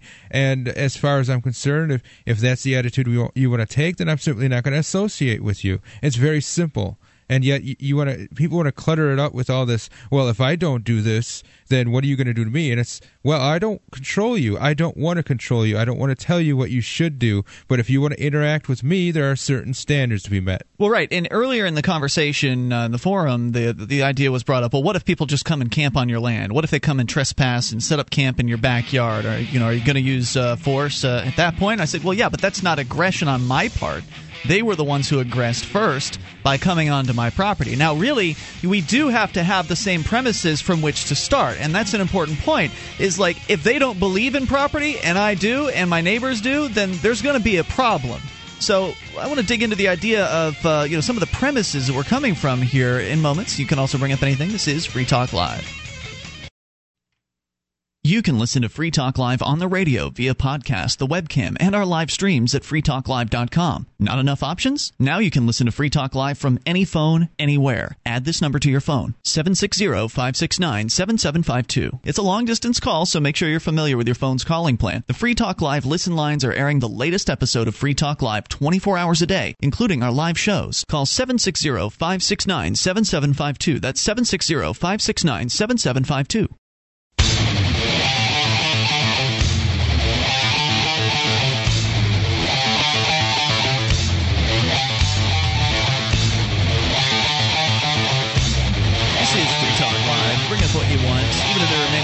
Enough time for your thoughts. If you make them, uh, make the call now at 800 259 9231. That's the SACL CAI toll free line. 1 800 259 9231. Join us online at freetalklive.com where you'll enjoy our features for free. We've got a lot of stuff there. And if you like the show and want to help support Free Talk Live, go to promote.freetalklive.com. You'll find there banner ads, you can add to your favorite website. You'll also find flyers that you can print out and post around places and promote Free Talk Live. Uh, various different things you can do to get the show on more stations and get into more ears across the internet. Go to promote.freetalklive.com. We're addressing some objections to the ideas of liberty by some folks that are, are pretty darn smart.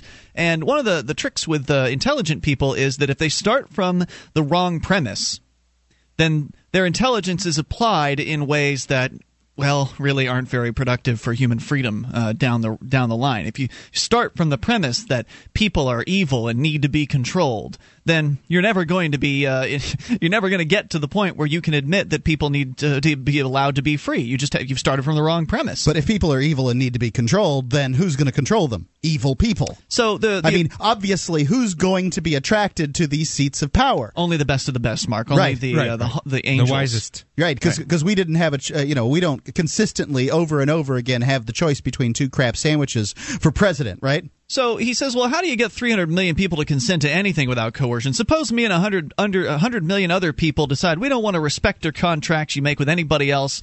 Uh, how do you achieve a functioning society when a third of us refuse to recognize your contractual law? Well, he's right from one perspective, and that is that if if there are 100 million Americans that don't start from the same premise that property is a good idea. Like property That's is nowhere near the, the. I mean, you're, you're talking about 300 million Americans, Americans, and the vast, I mean, super, super 90 something percent majority understand property and understand they don't want theirs taken from them. Generally, that's true. And you know, the golden rule is something that they can apply to themselves, which is, you know, they don't want. If I don't want mine taken from me, then I shouldn't take it from anybody else. I mean, well, I uh, think property rights will be different under the free society than they are now. They're not going to just like anything else. Protection, property, any of these other little things that we're talking about, everything will be slightly different than it is now because everything that is now is is part of the state.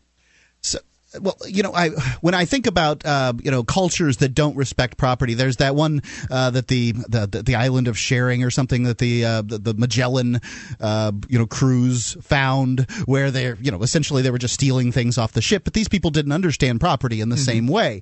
So it's certainly true that that could happen, but largely, mostly cultures understand property rights, and they mostly understand them in the same way. It's sort of- Socialism and its ideas have infected uh, the world, Right. and they make it difficult for people to see it because essentially they believe that we all belong to the state and the state owns everything. And that's what they believe. A lot of them believe on this forum that well, the state uh, stole the, the people that called themselves the state hundreds of years ago stole the land from the Indians, and so therefore they own all of the the land. Well, th- then, if that's true, then um, you know the it's the, the the other governments. All all the other governments are legitimate too. when and you're they- talking about some dictatorial situation where you know where they can execute all their their citizens, that's then that's legitimate too.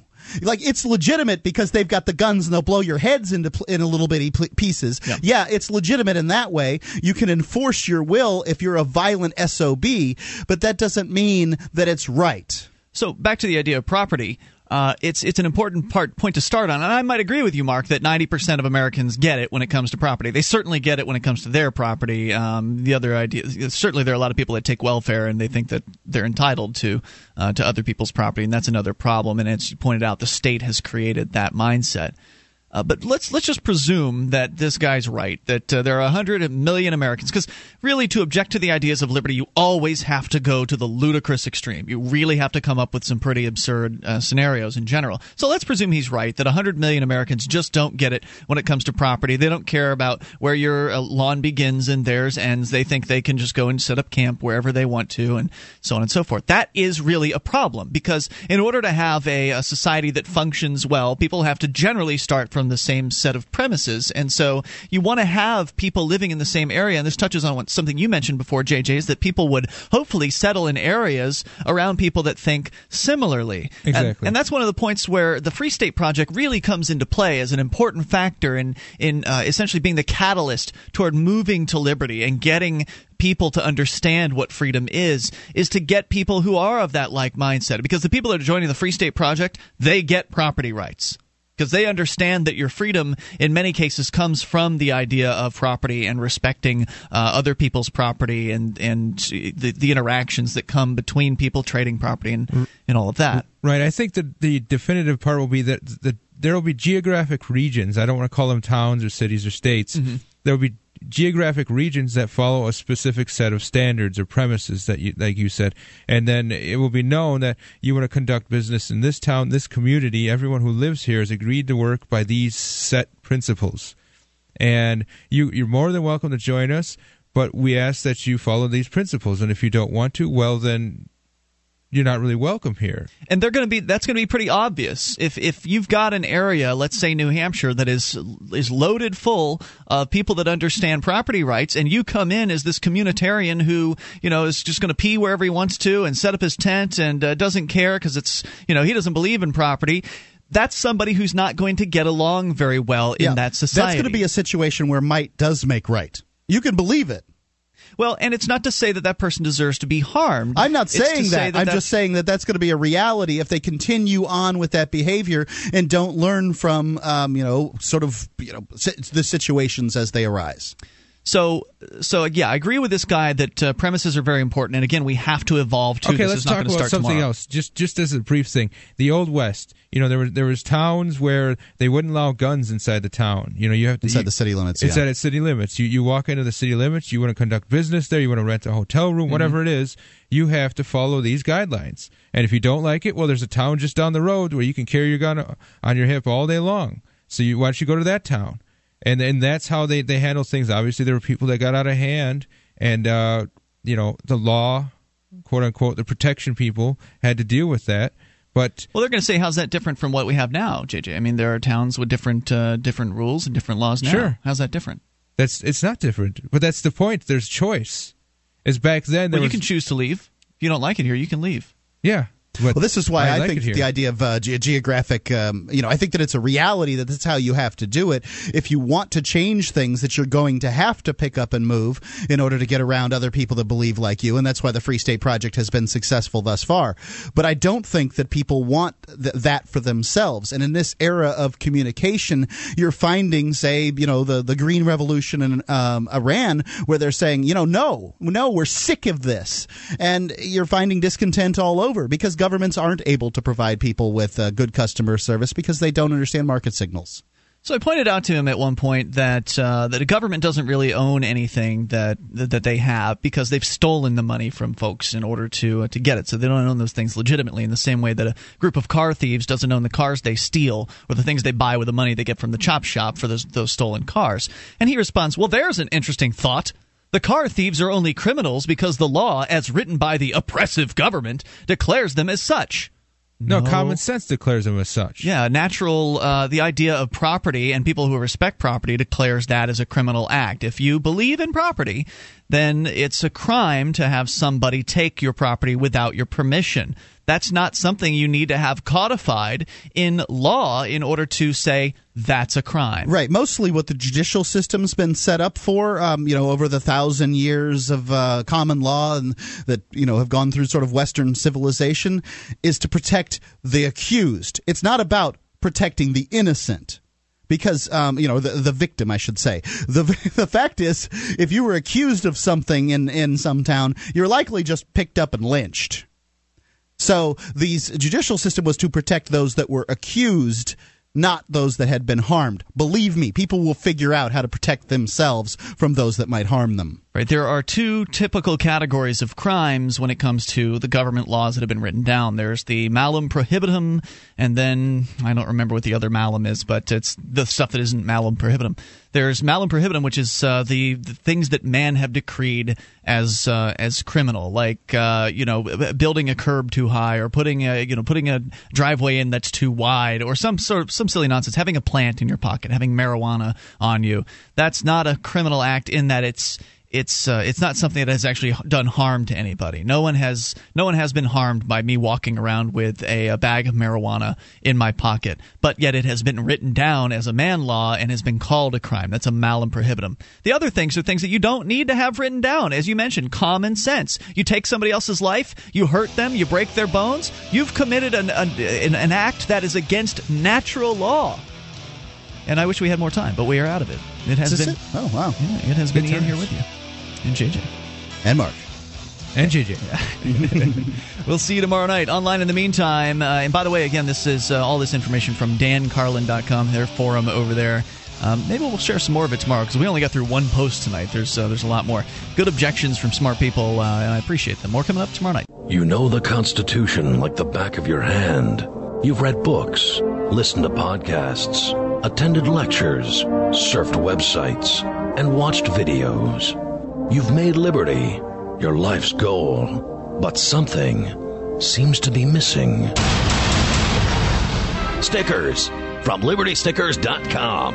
Exercise your freedom of speech with the world's most dangerous bumper stickers. That's libertystickers.com. But wait. There's more. You can buy Liberty stickers wholesale. Get them for 99 cents each when you put 100 or more in your shopping cart in any combination. Sell them or give them away. They're great for gun shows, flea markets, fairs, outreach, and more. Earn extra money, promote freedom, and spread the word. Need custom stickers, labels, or decals for your organization or business? Liberty Stickers makes them. Go to libertystickers.com to order or call 877-873-9626. libertystickers.com. The world's most dangerous stickers.